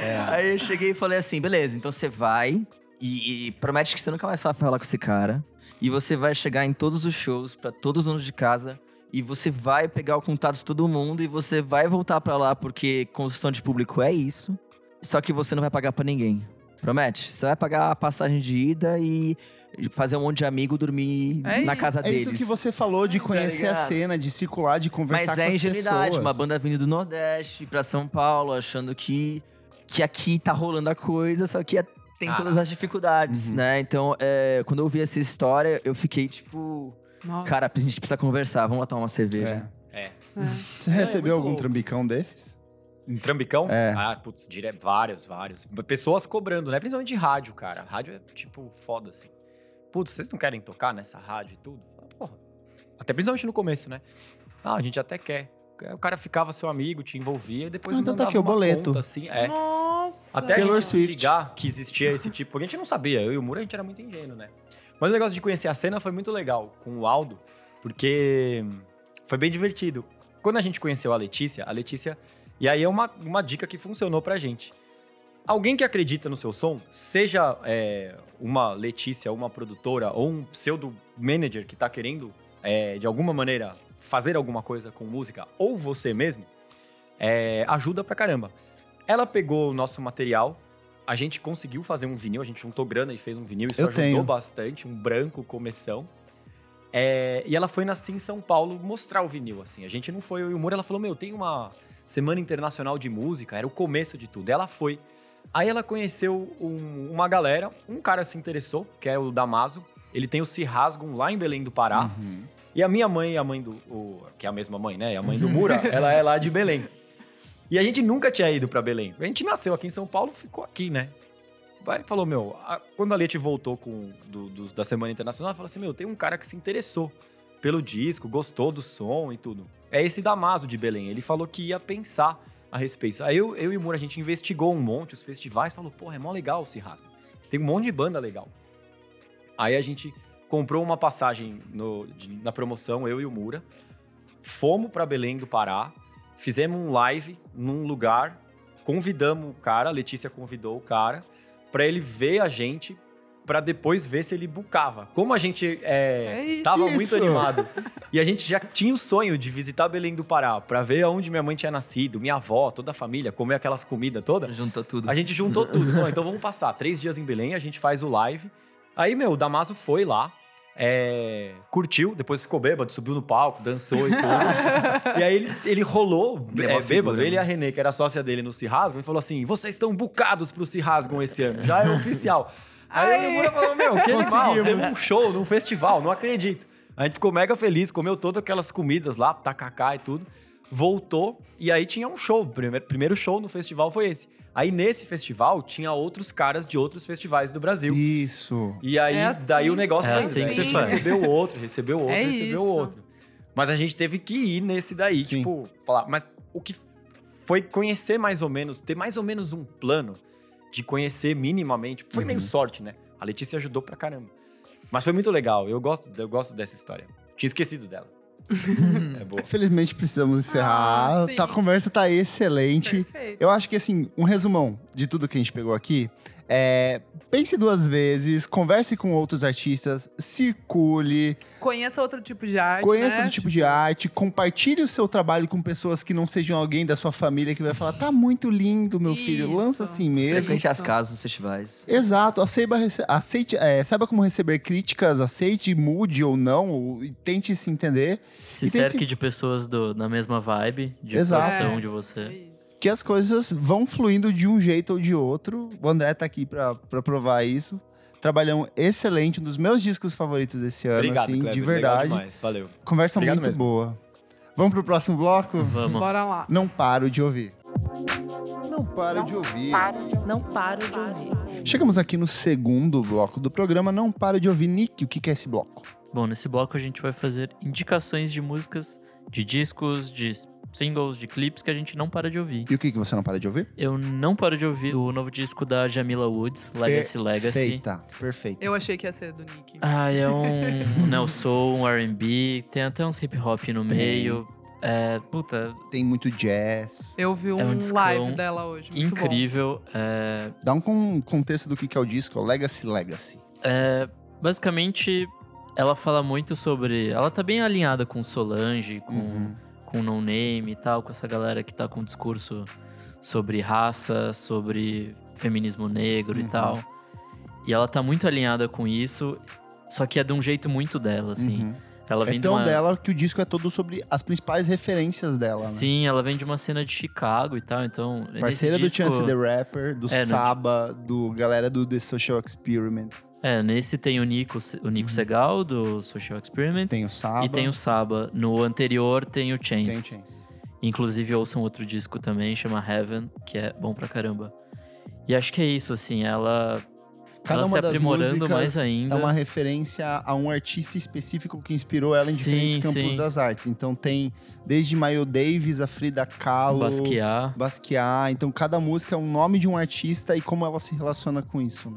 Nossa, a quarta música, eu não vou lembrar o nome, que ela tem a, a- uma rapper junto. Putz, muito boa. Essa música é muito pesada. boa. Puta merda, muito Fala foda. sobre racismo, fala sobre Isso. privilégio branco, fala sobre muita coisa. É, é muito bom esse disco, muito bom mesmo. E ele cresce, cresce muito. Sim, nossa, só ouçam, assim, que é, é essencial pra 2019. um disco Jamila Woods, o disco se chama Legacy Legacy. Exato. André, qual que é a sua recomendação dessa semana que você não para de ouvir?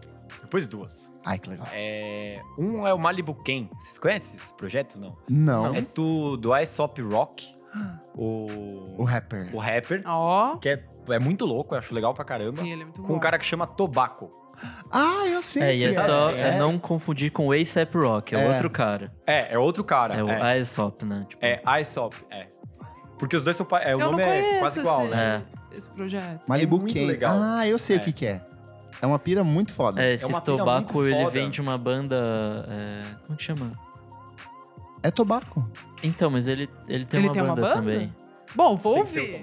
Ah, E aí? é um, é um synth com um beat, um synth muito louco, Uhum. assim, foda. Eu e o Mura, a gente pirou nisso daí. E as letras do Aesop Rock também muito loucas, assim.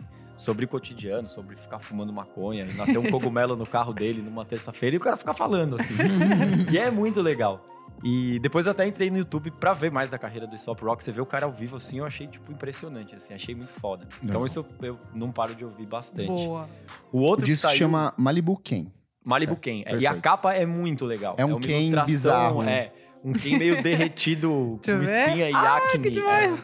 É, isso é bem cara do Tobacco. É, é, é, A cara dos doideira, assim. Eu Legal. achei muito legal, todo o conceito dos caras. E o último é, disco do Big Thief, eu acho bem Ah, foda. é. Nossa. A gente, a gente Perfeito. deu aqui Já já. Vocês deram? Muito Putz, bom. Eu acho foda demais, assim. Muito bom. Então esse é o que eu me- mais, meu, tomo banho escutando, ouvindo. assim. Uma parada me pegou de uma maneira muito legal. É tão bom e é Todo tão mundo simples. gostou. É. É uma É. verdade muito foda, assim. E as letras, assim, são todas. é, eu fui ler depois as entrevistas da Dead Run Laker. E ela fala assim: o disco é todo sobre esses primeiros encontros que você tem com as pessoas, sabe? Tipo, seja um encontro romântico, seja novas amizades e tudo aquilo que você extrai desses momentos, a expectativa que você cria das pessoas. E o disco é inteiro sobre isso, assim. Tem uns personagens. É muito simples mesmo. É, é. É tipo você parar e olhar para as coisas que estão acontecendo à sua volta e fazer um disco disso. É. Perfeito. Eu achei Pode muito crer. foda. assim. O, prim- o segundo eu já achava O que é foda. péssimo. Eu também, é eu também. Mythological Beauty ali, que É você fala, meu, lindo, que lindo. É foda, muito bom. cara. É Lindo. muito bom. E aí o terceiro eu achei tão legal quanto ou mais, assim. Então, Maduríssimo. minhas- Pode minhas crer. pilhas. Muito bom. Isa, Vou falar rapidinho aqui, gente, que eu acho que a minha outra dica o Kleber vai falar. Daí ele fala um não, pouquinho fala mais. suas. Pode falar Ah, não, eu ia falar do Igor do Tyler, the Creator, mas aí Fala. você Não, fala contextualiza. você. Pode falar. Ah, eu não sei muito o que falar, só sei que, tipo, ele que produziu. Aí eu vi que tem muitas participações. Tipo, Tem Frank Ocean, tem Kanye West, tem Kaliush. Santi Gold. Toda a galera da cena da Califórnia de É. hip hop e R&B. Tem até o Slow Tie, que é um britânico muito foda. Tipo, sei lá, achei. Achei muito bom. Eu gosto da Eu gostei mu- estética, é, muito bom. Eu gostei muito bom. Tipo, O ponto. visual, ele lutando boxe. É muito legal. É muito bom. É E eu verdade. gosto que, diferente do anterior, que é o Flower Boy, esse ele é ainda mais melódico Puta, e eu gostei calcado na mais desse. batida, Eu sabe? gostei, acho que ah, mais eu gosto desse. do outro porque ele tá apaixonado, eu gosto Eu disso. gosto também. Não, É, eu e gosto porque é um também. apaixonado, só que não é.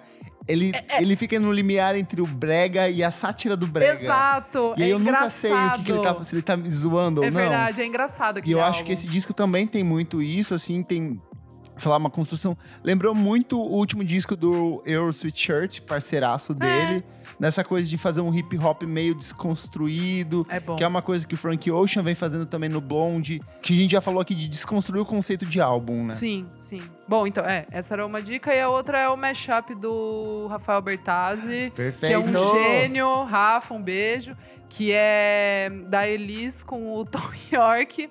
A música é Nude at Corcovado, que é a nude do Radiohead com é, Quiet Night ah, Corcovado do, da Elis com o Tom Jobim. E aí ficou Elis e Tom. E Tom, e a capa é genial. Por favor, olhem no, no Instagram dele. A gente vai colocar o A link gente aqui vai no colocar, post. mas é Rafael Bertazzi com PH. E é isso, é muito gênio. Ele que fez o, esse nego, Esse nego, nego charmoso. charmoso, que é, This misturando El Chan Man. com The Smiths. É muito bom. Perfeito, É muito bom. perfeito. Ele também fez um do, do Madureira lá, né? Do, do áudio de Madureira. Ah, é verdade, é verdade. Mas- Cara, o Spotify todo- dele. O Spotify não, o SoundCloud, o dele SoundCloud é É maravilhoso. maravilhoso. Não, é. tem o do Bozo lá. Verdade. É muito bom. Verdade. Tem o do Chapolin com o Racionais, que é de Muito bom, foder. muito bom. muito bom, cara. E você, Rafael? Cara, eu vou trazer três vibes diferentes, mas uma pegada assim um pouco mais pop. Eu fui ouvir o novo do Idols, né? Uhum. Pra ver um pouco mais de barulho, ver qual que será a resposta depois daquele disco que né, saiu em tudo que é lista. O Lúcio recomendou semana passada. O single, O single, né? o Mercedes Marxist, que é muito foda. Acho que foi na sexta que saiu, né? O disco já de Disco. fato. E aí, como eu tô com uma aventura de tentar descobrir um pouco mais do pop e referências brasileiras, eu gostei bastante do novo do Black Alien Perfeito, já recomendamos aqui. e a mixtape do Giovanni Cidreira. Perfeito! Que Amo! Foi uma bagunça toda torta e me deixou aguçado pra ver o que vai sair do disco. É, eu né? falei exatamente isso, que eu falei que o único defeito dessa mixtape é que ela cria uma expectativa muito grande pro que vem com o disco. É, o Kleber gostou bem Eu também. gostei muito. Eu Falei, putz, cara, ele fez uma versão pra Frank Ocean, sabe? E, é- e tem a produção do Bank toda distorcidinha ali. Eu falava, ah, isso, muito bom. Pode crer. Foi legal bem bom. porque, tipo, se você comparar com o trabalho anterior, é outro universo. Então eu gosto muito de artista que faz um trabalho e não quer repetir aquilo do interior, assim. É uma Giovanni. Cidreira é outro que brinca com a questão de estética visualmente, assim, ele tá Muito bonito, tá bem legal. Muito, tá com uma identidade visual bem interessante. E você, Kleber? Várias coisas, já que eu não participei da semana passada. Vou ser bem rápido nas mais urgentes. Disco novo do The National, I Am Easy to Find. Preciso ouvir. Que banda maravilhosa, amo! que está há 20 anos fazendo o mesmo tipo de som, mas Mesma continua coisa! a se reinventar. Eles continuam se reinventar naquilo que eles produzem. Eu fico assim, Eu como vocês também. fazem isso? É. Porque o que, que eles fazem? A vida inteira o Matt Berninger, ele cantou sobre os delírios alcoólicos dele, as musas fracas, as Decepções. decepções amorosas. E aí nesse disco eles trouxeram mulheres pra cantar junto. Então tem tipo Cheryl Van Teen cantando. Então você fica com aquela coisa do eu lírico sofredor, só que daí tem, Tem a, a voz resposta, feminina. né? E aí você fala assim, quem tá cantando isso? É o cara ou é a mulher ou to- somos todos nós, sabe? E aí eles mantiveram... O disco anterior ele foi muito político e calcado no cenário do Trump lá fora. Uhum. E esse ele é todo é, é- é meio contemplativo, romântico, sofredor. Só que ele tem esse diferencial de quebrar e trazer a mulher pra cantar junto, sabe? Então Os vídeos também, né? Os vídeos, a- é uma produção do Mike Mills com a. Vic- é, Alicia Alicia Vikander. Então, não é uma trilha sonora, é um- são duas obras que se complementam. Eles falaram assim: é, o trabalho dele influenciou no nosso, o nosso influenciou no deles, e a gente entregou duas coisas é, diferentes, porém unidas para um mesmo conceito. Então, assim, é o oitavo álbum de estúdio Ai, do The National. Muito Nossa, bom. oitavo. já. Oitavo. É, Vocês já viram o documentário, o mockumentary, com o irmão dele? Eu já, eu Não, já eu falei. É É muito, muito é legal. melhor. Você recomendou? diferente. Recomendei. Eu não sabia. Não. E ele fala sobre o tema, Lógico sobre que eu- ninguém lógico é no eu show do. The National. Eles tocaram em Paris Não. uma vez, foram seis pessoas no show do The National. O cara falava, meu, a gente não sabia mais o que fazer pra chamar a atenção, pra irem no nosso show, pra ouvirem nosso som. Não, o, docu- o documentário que é dele com o irmão. É, é, É, porque- Não, nunca recomendou, Lógico que Isa. falei. Isa, eu monto todas essas pautas ela anotadinha. Você nunca recomendou isso. Gente, bom, É eu, muito eu legal. lembro, eu já falei. Programa aqui. Eu já falei que, que a, a pira é o irmão dele, tipo, que assim, o The National são qua- quatro Cinco irmãos, pessoas- né? é, tipo, são quatro irmãos e o são Matt gêmeos e isso. os outros dois também são irmãos. E aí ele, tipo, Matt, tipo, quem é o irmão do Matt? Daí, tipo, não, eles. você nunca recomendou. Eu, reco- Não. Eu acho que eu você falou no seu primeiro programa. Falei, falei. É muito foda esse Mas recomenda de documentário. novo, porque é muito legal. É muito sério, bom. E é, muito engraçado, legal. porque É. o irmão é uma figura, tipo, É completamente É. louca. Ele faz uns, uns vídeos, tipo, caseiro de. E tem muito material, tem, Tem muito, muito, é material. muito bom. Bom O material saber. quando a Vou banda não dava certo é. no começo, assim. É, é "Não, Trouble Will Find Me, não é? É, é, O, é. o, o, o, o, o Eu tenho certeza que não recomendou. Pegando o gancho, daqui a pouco tem o Inédit, né? Ah, é verdade. Que traz verdade, vários documentários documentário. relevantes e teve na virada cultural agora. Eu quase fui ver, eu queria ver. Tinha o do Pope e o Mr. Dynamite, do James Brown, que eu nunca vi. Ah, eu vi, eu vi. É legal? Eu vi, é bom. Uhum. Minha segunda recomendação montando as bandas. é um dos discos de rock que eu mais tava esperando pra sair esse ano, que é, é pop rock, num sentido muito pop, muito rock, que é o segundo álbum de estudo de Charlie Bliss, que é uma banda nova-iorquina comandada por uma mina.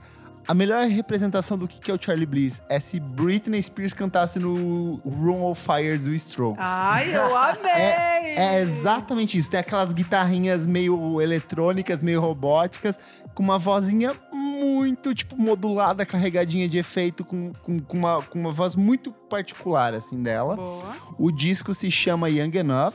E ele foi produzido pelo Joe Chicarello, que é produtor que já trabalhou com o U2, trabalhou com Strokes nessa fase Ó. mais recente deles.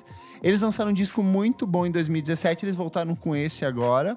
E para a produção desse disco, que é todo calcado em relacionamentos e nesse processo de amadurecimento de você ser de, de um jovem para um adulto, ela foi buscar referências no melodrama da Lorde e no. Emotion da Carly Rae Jepsen. Ai, que é o cristal do Kleber. E assim, perfeito. Tem umas músicas que você fala assim, caralho, são umas letras muito sombrias. Tipo, ela fala sobre estupro, fala sobre abuso sexual, sobre relacionamentos abusivos. Só que ao mesmo tempo ela tá fazendo um refrão mega pop. E você fica assim. Sério? isso é muito errado de eu cantar, sabe? Você fica assim. E é uma menina cantando, então assim, é muito legal ter essa visão. Porque a gente tem essas coisas de bandas de indie rock muito masculinas. E ela dá uma outra visão. Ai, já quero Então, ouvir. vale muito Charlie Bliss e Young Enough. Inclusive, tem uma das músicas, a faixa título do disco, é inspirada em All My Friends, do LCD Sound Eu System. amo! Dessa coisa de meio que fazer um, um, um resgate da, da, da sua adolescência, da vida adulta e das pessoas com quem você se relaciona. Demais. E minha última recomendação Eita, vai. é o disco novo da Kylie Rae Jepsen. Ai, claro, né? o Dedicated. Como é bom ouvir um disco de música pop que não segue essa formulinha de tipo Taylor Swift e outras cantoras que fazem esse pop carregado de efeito. É todo diminuto, todo certinho, umas letras simples, mas que funcionam Eu amei a muito bem. Capa excelente, Eu ela amei. de costas, eu assim, amei com calça, fundo quero. cinza e tal. Amei. Diferente do Emotion, o Emotion ele já abre de cara com uma música muito poderosa que é Runaway With Me, com saxofonão mega brega anos 80. Esse ela vai pra uma coisa meio é, funk, uma coisa meio É chique, chromio. né? É meio chique, Meio só que é um chique. pop meio compactinho, assim. E assim como é, ela tinha esse peso, porque o Emotion virou meio que um marco da música pop nessa década, assim, as gays piram loucamente nesse disco. E ela veio com um disco que é menos urgente, mas que funciona do mesmo jeito. E quanto mais eu ouço, eu falo assim: Nossa, não tinha reparado nessa música? Nossa, não tinha reparado nessa música? Caralho, essa música aqui é muito boa. Então, assim, vale muito a pena ouvir. É um disco que tá crescendo muito pra mim. Não tem o mesmo peso que Emotion, mas é muito Boa. importante. Vamos pro terceiro bloco do programa. Você precisa ouvir isso. Você precisa ouvir isso. Chegamos no terceiro bloco do programa. Isadora, o que que é esse bloco? É aquele bloquinho babado que é igual o que acabou de acontecer, só que daí pode ser de qualquer época, tá, gente? Coisas velhas. Qualquer, qualquer época. Então dá seu documentário dessa semana. Então, meu doc. Ah, então, mas ó, corrigindo talvez o, o, o erro. eu sei é- que você não. De verdade, eu acho Sério que esse eu você dei? não deu. Gente, mas eu tenho. Eu prestaria Será muita que eu atenção. sonhei? Eu prestaria muita atenção Gente, nisso. mas eu lembro eu falando. E eu lembrei, o- é, o nome é Mistaken for Strangers. É, Mistaken for, For Strangers. Strangers. É muito foda. Fui ver no Muito. Inedit, fiquei louco. Não, O negócio é muito é, legal. é um absurdo. Eu lembro que eu comprei no iTunes. Eu assisti, É tipo, muito 40 massa. vezes, assim. É, então, daí fica a dica aí pra, pra quem quiser ver, mas a, a minha dica é, não é essa. A minha dica é. São duas, rapidinho. Uhum. Uma é o Além do que se vê, extras, que é do Los Los Hermanos? Hermanos, que tem no. Tá com camisa aqui até. Ai, gente, é porque, sério, eu fui muito impactada no show, juro. Eu chorei, tipo, muito. Muita gente, eu fiquei bem Não, de, surpreso. de verdade, assim. Foi um, foi um bagulho especial, assim. Não Uhum. foi, tipo, de graça, ah, ver o show do Los Hermanos no, no estádio. Tipo, tava mais cheio do que o Paul, assim. Tipo, Uhum. e eu sentei na cadeira, tipo... E daí dava pra ver as pessoas, tipo... e foi um bagulho assim... Eu nunca tinha visto, sabe? É, a comoção, bem- assim... Meio assustador, assim. Foi, e foi bonito demais, assim, ainda mais pelo momento que a gente tá vivendo. Uhum. Enfim, a- fez muito sentido tudo aquilo, assim. Legal. Foi muito foda. E daí tem no, no YouTube deles, tipo, no canal, legal. que é, é bem legal, link pra mostra, você ouvir. Assistir. mostra o processo do Ventura. Eles gravando Ventura. É, e o outro é o novo episódio do Remaster, daquela série que eu gosto bastante do Netflix. Se chama é, O Rei Leão e o Músico Esquecido. Quem que é essa semana? Cara, é a história da, da música do, do Rei Leão, a The. Como é que é? The Lion. Peraí. Aquela... The Lion Sleeps. É. É The Lion Sleeps The Lion Tonight. Sleeps Tonight. Então, só que assim, o babado é muito pesado. Essa Ah, música, é? tipo, é de um africano chamado é, Solomon. É, Linda Solomon? Solomon Linda. Acho que é isso. Uhum. E, mano, eu não quero dar spoiler, mas, tipo, muita treta acontece. Por causa de direitos autorais, essa música, tipo, vai para os Estados Unidos. Beach meio Boys regravou, o Billy Joe regravou, todo mundo Tipo, regravou todo essa mundo música. regravou, até o NSYNC, tipo, Uhum. mostra no, no docu- nesse documentário. E é muito legal. Tipo, Legal. é muito. Qual o nome do episódio? É O Rei Leão e o Músico Esquecido. Legal. Tá no Netflix já. É muito interessante. Eu não quero dar spoilers, porque essa história, tipo, é babadeira. Legal. Rafael, que quase caiu da cadeira agora. Vamos- Quase que é da cadeira, cara. Eu pensei em dois ou três livros. Vai lá. Um que eu li é, tem uns dois anos já. É o Rock and Roll, sem as vogais, do Yuri Ermushi, do Fire Friend. Qual que é a pegada dele? Assim, é, tem muitos livros sobre a década de 80, 90 do Brasil, mas a, do meio dos 90, daquele limbo de bandas de 2000, você não vê nada assim do underground subterrâneo, né? E aí o que ele pegou? Ele foi atrás de, de integrantes de bandas como Pin-Ups, Three Budgets Orchestra, Forgotten Boys, É bem Bionica, indie rockzão mesmo. Fire Friend. E até chegou até umas coisas mais é, da geração agora, como o Dialos, o Traveling Wave. Ah, e qual que é a pegada? Ele fez meio é, Se Matem. Ele fez uma pegada Mate-me, por favor. Uhum. Então, tem a, a mesma história sobre a mesma passagem de tempo sendo comentada por di- diferentes membros de bandas. E, e você que decide quem tá certo, quem falou a verdade, quem sacaneou o outro. Legal. Então é, é tipo, são 600 páginas, um livro denso, sem censura. Eu peguei a primeira versão, acho que eu fui até na, na Rádio Brasil 2000, na última era, né, que ela morreu. e tava até o Osmar, né, que é uma lenda. E foi muito interessante porque nesse dia tava o Zé Algodual lá, tava todo Ai, o mundo. Zé foi meu chefe. E, meu, várias histórias podres e, meu, foi um dia muito massa de, de conhecer e trocar. A outra dica é o Tranny, da Laura Jane Grace, da Ah, Genshin muito Me. bom. Ela vai que lançar no Brasil aqui no Lançou no passado. Brasil em português, né? Foi pela Powerline. falou desse... Foi? Acho que foi no programa com ela, falou desse, Acho que desse sim. livro. Acho que foi, foi sim. Vou, Acho falar, que foi eu vou falar bem por cima, mas é, ele mostra como desde moleque ele teve esse lance da. É ela, ela disse, desde moleque teve esse lance da. Da disforria, né? Uhum. Co- como descobriu, né? Que até então ela chamava Andrew. Todo esse fato, essa transição, como ela vibrava com Madonna e nunca ent- entendia. É, até o momento que ela começou a ir pra a estrada e aí ele começou a revelar pra alguns amigos que ele se vestia de mulher e achavam que ele era gay.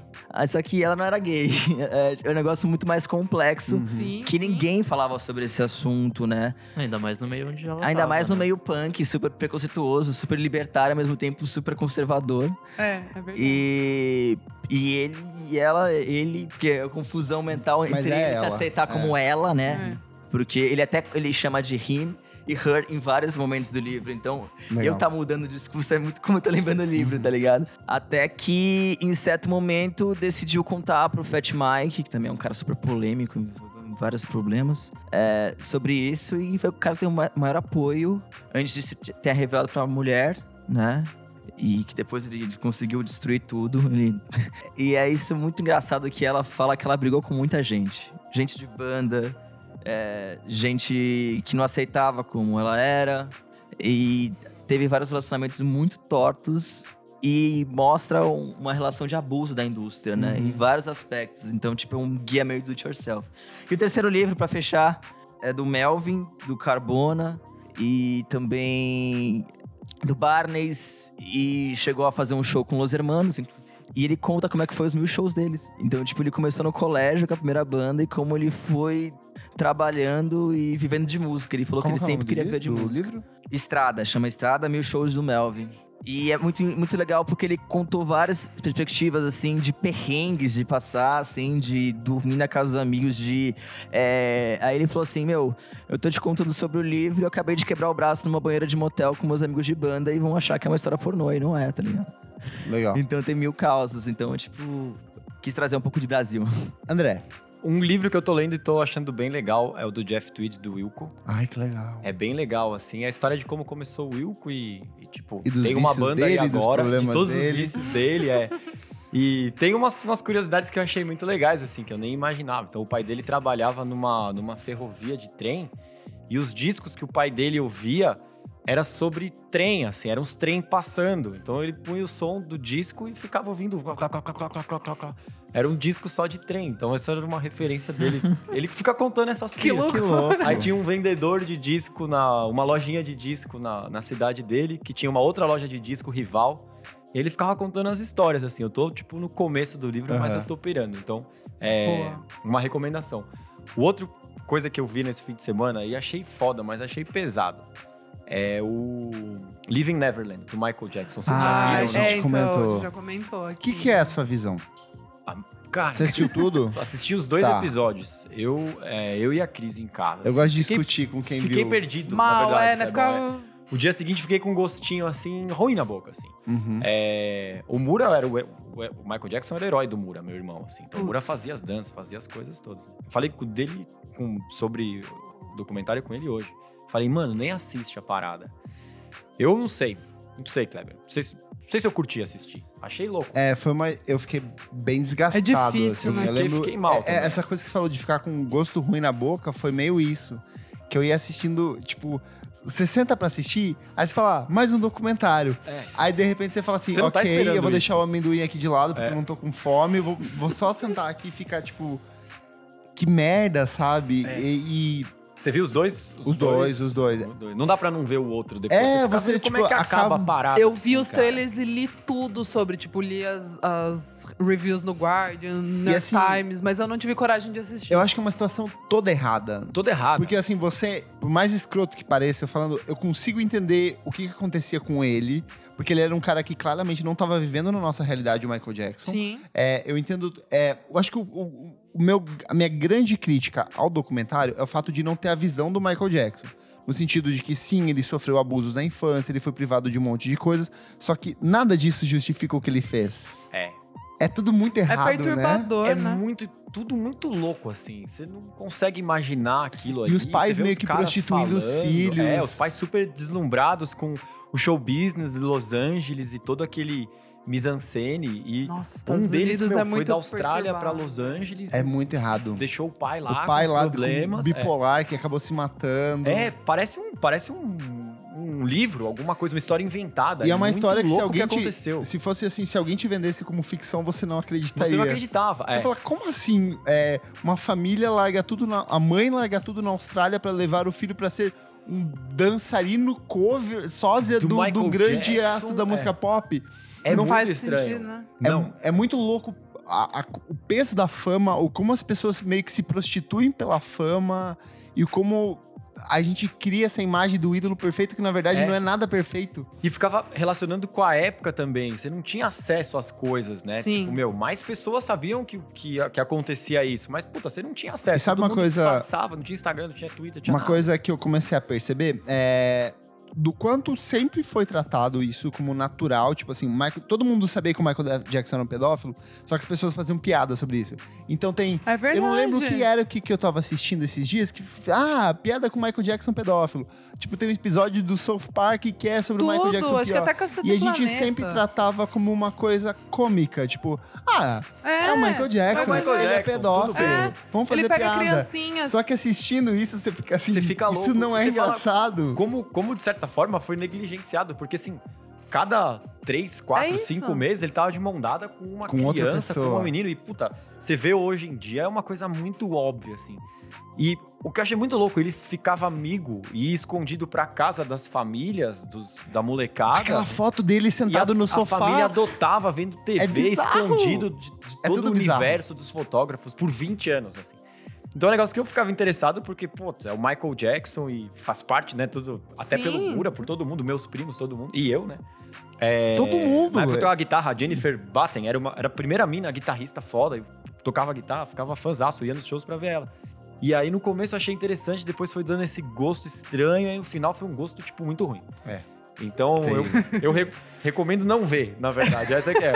Lê o livro do Jeff Tweed, mas do Michael não, não Não sei se eu vê. assistiria, não. É. Minha- Pode crer. Nick, Bom, pra ficar um pouco mais leve o clima aqui, é, vou indicar o, o primeiro disco do Ângelo De Agostini. É animal. É um, um folker. eu tô com muito Didi Agostini na minha cabeça. Toca I'm Fly With You. Eu quase indiquei, Nick, esse. Eu, achei, eu Ó. fiquei louco. Eu ouvi um tempo atrás Nossa. e fiquei louco com essa porra. O, o primeiro disco dele é de 2014, chama Spirals of Silence. É um, um folkzinho bem lo-fi, assim, dá pra você ver na gravação aquele ruidinho que fica Dá. do microfone e tal. É, na época ele tinha 22 anos, aí recentemente ele fez música com o Sufjan Stevens e tal. Ele, é, ele tá sendo lançado pelo selo do Sufjan. E, putz, é, É bem legal, assim, lembra bastante a Let's Meet, os primeiros discos, principalmente, que é essa vibe bem, bem lo-fi zona, assim, gravado em casa. Você ouve os ruídos no fundo e Legal. tal, e é, é muito bom. Dá aquela, aquele trinquinho assim no, do violão. Assim, É, dá aquele quentinho no coração quando você ouve, assim, E ele você se lançou sente disco abraçado. novo esse ano. Sim, é bem legal. Acho que esse é o terceiro disco É, que Tomb. lançou esse ano. Tô vendo aqui. Tomb tem uma música que chama Caitlyn, que foi como eu conheci o Ângelo De Agostini. Um dos nossos bateras mora lá na Espanha, ele ouviu, mandou na hora, assim, o WhatsApp falou, meu, ouve essa porra agora. E essa música pra mim foi muito foda, assim. E aí eu fui É, as atrás, letras são e eu pirei no- assim, primeiro também, então. que é muito, tipo, íntimo, assim, né? A capa é, são- muito coisa que o Sufjan Stevens lançaria. É, esse disco é pelo selo dele. Nossa, muito legal. E é isso, minha dica. Repete o nome? É Spirals of Silence, do Angelo De Agostini. Legal. E você, Kleber? É, na última edição que eu participei, a gente falou sobre Yoko Ono e como as pessoas é, tratam num contexto muito machista de que ela Vilanizam de ela. vilanizam ela, da mulher que destruiu os Beatles, quando na verdade os Beatles já estavam morrendo há muito tempo e eles já estavam. Ela salvou o Joe. Ela salvou o. John. Então eu pensei, putz, vou trazer aqui três discos essenciais da Boa. Yoko Ono que sintetizam muito o trabalho dela. O primeiro é o Yoko Ono Plastic Ono Band, que é um trabalho que ela produziu junto com o John Lennon. Tem bateria do Ringo Starr. Ele é um trabalho muito proto-punk, assim, tem umas coisas que eu falo assim, cara, isso é muito vanguarda, Muito, anos 3000, muito. que eu falo assim, É e é uma mina japonesa fazendo isso, cara, que foda. Do uso das guitarras, ela, eu vejo ela tensionando muito John Lennon nesse disco, assim. Excelente. O segundo, que é o meu disco favorito dela, que é o Fly, que é o primeiro Plastic Ono Band é de 1970. O que eu quero, o segundo, que é o Fly, que é de 1971, ele vai pra uma coisa muito mais experimental. Tem ela gritando loucamente, assim, descontrolada, e aí às vezes ela encolhe e ela fica calminha, e aí ela volta com uma faixa maior e mais experimental, mais louca e psicodélica. Tem uma música muito boa chamada Main Train, que ela foi sampleada pelo Death Cab for Cutie no último álbum de estúdio que deles. legal. Esse disco, assim, sei lá, são cinco ou seis faixas. Ele vai pra umas faixas de, sei lá, 10 minutos, 15 minutos, e daí pra umas outras muito curtinhas. E mostra muito da versatilidade dela, do como ela escreve. Ela tem um discurso feminista muito foda numa época em que ninguém discutia sobre isso. E minha terceira e última recomendação dela é um disco chamado Season of Glass, que é de 1981, que é um disco que ela compôs e gravou assim durante a morte de John Lennon, assim, no- tipo, ela falou, eu vou transformar todo o luto que eu tô sentindo num- numa coisa positiva, porque o John Lennon sempre foi um cara que teve esse pensamento progressista de pensar num mundo melhor, e a capa é aquela capa que é um copo, um copo com água e o óculos dele sujo de sangue, Sim. que foi uma imagem tirada, tipo, logo após a morte dele, né, que Sim. ele foi baleado. Minha última recomendação a gente fez um especial sobre discos de 1999 e a gente deixou de fora um disco muito importante, que é o terceiro álbum de estúdio da Beth Orphan, que é o Central Reservation. A Beth Orphan é uma cantora e compositora de indie folk britânica que trabalhou com The Chemical Brothers e ela trabalhou com toda essa galera do Big Beat britânico no final dos anos 90 e ela lançou esse disco que é o Central Reservation, que é um puta marco do indie folk, do folktrônica e desse cruzamento de ritmos. Então, se você gosta de umas coisas tipo Gold Frap, e se você gosta Eu dessas. gosto, já tô super Vai por mim que esse. Cara, sabe, ele tem uma essência de Inglaterra de Eu amo, 1999. eu amo. É esse disco, então vale muito a pena ouvir. Boa. Último bloco do programa, desliga o som. Desliga o som. Chegamos aqui no último bloco do Vamos lá, programa. então. É o bloco Desliga o Som, onde a gente critica alguma coisa. Vamos lá. Vai dar uma briga, então. Podia ser o quê? Podia ser várias coisas. Podia ser várias coisas. Mas é que assim, a- a- o debate aqui é o Shallow Now e a versão de Shallow da Paula Fernandes com Luana Santana pra música da Lady Gaga com Bradley Cooper do Nasce Uma Estrela ou do Despenca Uma Estrela, como com a versão brasileira. Eu vou falar o seguinte, a gente já gravou um episódio sobre versões brasileiras. Eu acho que é uma reação extremamente exagerada de uma música que é só uma música pop e que cedo ou tarde alguém faria uma versão O problema é sobre o isso. E. O problema é o E. Se fosse juntos até o final. E deixa ela. Beleza. ela vai juntos e. E Shallow Now. Eu não A real é que eu achei Esse ótimo, porque rendeu várias cara. piadas. Eu acho, foi, Foi engraçado. E todo mundo sabe que as verdadeiras Eu não- versões eu de não co- músicas eu não concordo brasileiras. E. Eu As não verdadeiras versões de músicas brasileiras são as do forró e versões do norte. Lógico. Inclusive vai ter uma do calcinha preta. Aí, eu, eu falei, eu Vai falei, mesmo? É eu real? falei Sério? hoje Sério? pra uma amiga que, que a Paula Fernandes, se ela fosse esperta, ela tinha chamado a Solange. a- Muito, Solange Almeida. E poderiam ter feito uma puta versão, porque o Shallow, versão forró, já é a melhor coisa que teve esse ano Sim. no Brasil. Que a gente já conversou sobre. tem a versão, tem uma versão, já ouviu? Eu já ouvi, É eu acho perfeito, animal, então, é é. perfeito. Eu acho melhor que o original, Eu, diga-se. eu, eu, não tô animal. brincando, eu não tô brincando, eu acho muito foda. Eu- quando toca na balada, eu É só muito assim, ó. boa, velho. É muito É hit, boa. total. Enfim, pra mim o problema é o E. É que eu achei um Oi. exagero das pessoas, tipo assim, fizeram baixo assinado pra Lady Gaga ah, não, mas impedir. aí a gente que não tem nada pra fazer. Estão né, fazendo velho? baixo assinado de tudo, até, Até do Game of Thrones. Game Então, É, Eles fizeram mesmo? É real a história? É real. Os caras me Eles contaram hoje, eu não acreditei. Eles iam, abaixo assinado eles pra iam Lady Gaga mandar não pra. liberar. Eles iam mandar pra Lady Gaga, tipo. Mas ela já liberou. E tipo, whatever, cara, ouça a versão original então se você não quer ouvir isso, porque Ai. Mas É, é isso. Enfim, gente. Ah, e também, né? vai passar. Vai é, passar. tipo, não precisa, Vai passar. sabe? É- é- era mais essa crítica, tipo, eu achei as pessoas tão tão com, com, com, com sem propósito, tipo, coisas, tem tão coisas mais importantes do que Ah, montar mas um... você sabe que brasileiro gosta de uma coisinha, né? Que não importa. É que é um whatever. É, Olha então. quantas músicas merda a gente trouxe naquele especial sobre versões que você falava assim, "Ah, é uma versão, e tipo, sim, é uma versão. O E fez toda a diferença. a culpa é do E. Mas porque não faz sentido que o, nenhum. a thread que fizeram de, tipo, possíveis traduções melhores. É maravilhosa. Eram É maravilhosa. É melhor do que É isso. maravilhosa. É. É que eu gostei da situação. É que eu achei que as pessoas estavam. Tipo, é porque as pessoas têm esse, esse valor sobre a Lady Gaga como se fosse uma coisa assim. Muito cult, muito vanguarda, e quando é só nada, música mano. pop e É, farofa. Para. É bom. isso.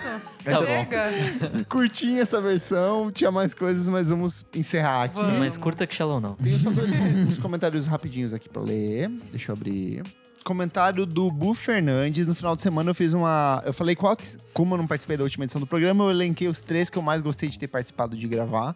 E aí eu perguntei quais são os programas que vocês mais gostaram pros nossos ouvintes. E, eles fal- e o Bu Fernandes respondeu: Eu ia escrever ali no quadradinho de resposta, mas não tava cabendo. Acho que a minha favorita foi a do Lúcio Ribeiro, que foi a última edição. Gosto muito dele desde a época da Folha e tinha um crush nele. Senti sua falta nessa edição, porque era eu perguntando. Acho que teríamos uma troca legal. Admiro você, ele como colunistas barra jornalistas musicais. Gostei também da edição do Fenômeno Lana e daquela de como fazer o festivais, que Ah, foi com legal, o Dota, com que o foi Dota. bem legal. Foi bem legal. O Bu Fernandes ele comentou no Twitter também, falando que adorou o programa e tal. E que queria o Lúcio como membro fixo. E outro comentário que veio através do Twitter foi do arroba Gilvan Cariolano. É, zero coincidência que o podcast sobre fofoca é um dos mais longos que vocês já lançaram. KKK. Verdade, o assunto rendeu. Eu acho que vale uma segunda edição. Comentário do arroba Cauê Victor no nosso Instagram. Gente, não sei se é por aqui que faz os comentários, mas queria fazer um. KKK. A Isa comentou sobre o álbum do Catfish no último episódio e eu concordo muito com ela, apesar de preferir quando as bandas vão mudando. Eu não ouvi o álbum todo. Ouvi a primeira metade e fui conhecer a última música que eles tinham um conceitinho e que toda a última música do álbum termina de um jeito inesperado, É. como se tivessem cortado a música e ponto. Tem um lance de capas também que seguem o mesmo padrão. Vocês são demais. Fofo. E É tem isso aqui um último comentário do arroba miojoindie. Uma semana Eu? que eu não participo do podcast Vamos Falar sobre Música e começam a falar sobre futebol. Absurdo, absurdo. Falar de Ai, RuPaul's Drag Race, gente. sabe? Encerramos aqui. Encerramos. Encerramos.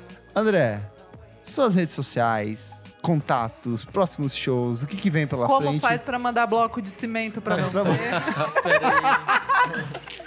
Fique à vontade para dar o seu serviço. Obrigado. Meus serviços. É, arroba Aldo The Band. Agora não tem mais o The Band. É, graças a Deus, não gostava do The Band também. Ah, eu, Então, eu o nome é só Aldo. É. O nome agora é só Aldo. A gente Perfeito. tá bem feliz que é só Aldo. Então, sigam o Aldo. Vai ter uma porrada de novidade legal esse ano e ano que vem também. E... A gente tá, voltou ao estúdio, tá eu e o Mura, fazendo um monte de coisa, a gente vai falando aos poucos. Por causa disso, o Jeremiah, eu tive que cancelar uns shows, eu ia fazer, tava muito animado. Mas como a gente assinou com a outra gravadora e tem que entregar um Ah. álbum, eu tive que pausar justamente porque eu queria fazer alguma coisa muito legal. Então, vou até escrever um post depois lá no, Boa. no Insta do Mas Jeremiah. continua vivo em nossos corações. Corações. É, É. eu gosto muito, pra mim é muito importante o Jeremiah. Não, não vai parar. Eu só preciso entregar um e outro. Boa. E por enquanto é isso. Esses são os contatos. Perfeito. Rafael, Eu quero agradecer, né, por ter o convite aqui participar. Pra mim é sempre massa trocar ideia. Essas figurinhas são sempre engraçadas, mostrar esse lado B, né, da coisa toda. É, então, o Hits Perdidos tá passando por uma série de mudanças, vai mudar layout, vai, vai ficar um- uma carinha mais de, de portal, tentando gente pra escrever, pra passar mais percepções, vocês vão ver em breve. E aí o pessoal pergunta muito, né, e como é que faz pra mandar videoclipe pra TV? Tem um post lá explicando, porque tem muito artista que não tem noção como é que é. E a ideia, quando o Lariu chegou pra mim e falou, cara, vamos fazer esse negócio, eu falei assim, beleza, mas vamos democratizar para as pessoas saberem como é que envia pra Bis, pro Multishow, pro Music Box, pro Yahoo. E vamos fazer um negócio democrático. E a ideia falou assim: ah, a gente queria que, que os videoclipes voltassem pra televisão. E a gente tá tentando fazer isso. Tanto que os artistas a gente conversa pra eles lançarem um clipe antes na TV. Legal. Se tá bacana, tá ligado? Boa. Num nível razoável. Então pode mandar, pode mandar pra mim, porque eu faço o listão todo mês. Também na Mutante Rádio eu me divido, então, tipo assim, às vezes não rola falar dizer texto, mas eu puxo pra rádio, em outro momento eu pego. Podem enviar disco físico, eu ouço no carro sim, tá? Pra quem Até achou de um que a gente é de mal-humorado. Não mande um bloco de coqueta, mas tem outras formas de você divulgar o trabalho de maneira legal. Vai ter post com 27 selos que eu troquei ideia. Legal. Explicando como é que faz pra mandar, se deve mandar ou não. As respostas são muito diferentes. Depois talvez vira um livro ou um curso, não sei ainda, tá definindo ainda como é que vai ser. A gente vai passar por todos os lances, né? Que a gente começou com as que vocês já viram, mas vai ter com giro de som, vai ter com iluminação, vai ter com Ai, acessórios. Legal. Legal, hein? Vamos Eu vou colocar inteiro. todos os Animal. links do que o link per- que o Hits Perdidos já organizou, links perdidos já Links organizou perdidos, gente, a dica. no post pra vocês terem É, acesso a isso. Então, vai, tem, legal. então o Instagram é fácil, arroba Hits Perdidos, o Facebook também, Hits Perdidos, você vai achar fácil. É, tem Spotify, né, que tem muitas playlists, o pessoal pede também, eles falam assim, ah, e essa playlist de hardcore com 1.500 followers, dá pra entrar? Manda um e-mail, vê se causa, se você tá com uma estética legal, tem de neopsicodelia, tem de... Meu, vou criando a cada tempo. E, bom, é por isso mesmo e qualquer coisa, troca ideia, a gente é fácil, a gente é acessível, gente. Boa. Legal. Não precisa ficar esfregando 500 conto na cara, não. Isadora, O meu é o arroba Almeida Dora e é isso aí, amores. Nick, É Nick Underline Silva no Twitter, Nick Silva no Instagram e agora segue também meu novo podcast, o Pós-Jovem. Verdade, pós-jovem. No Foi Twitter jovem. e no Instagram é a mesma coisa. Legal. E A você, gente bebê? é o arroba podcast VFSM, segue no Twitter e no Instagram. O Facebook está morrendo, não adianta mais, só posta uma vez por Será? Isso é semana. real, o Twitter tá mudando muito resultado. É. cara. Eu sou o arroba KleberFac no Instagram ou arroba no Twitter. Muito obrigado pela sua audiência, desculpa qualquer coisa e até a próxima edição do programa. Um beijo. Tchau, tchau. Tchau.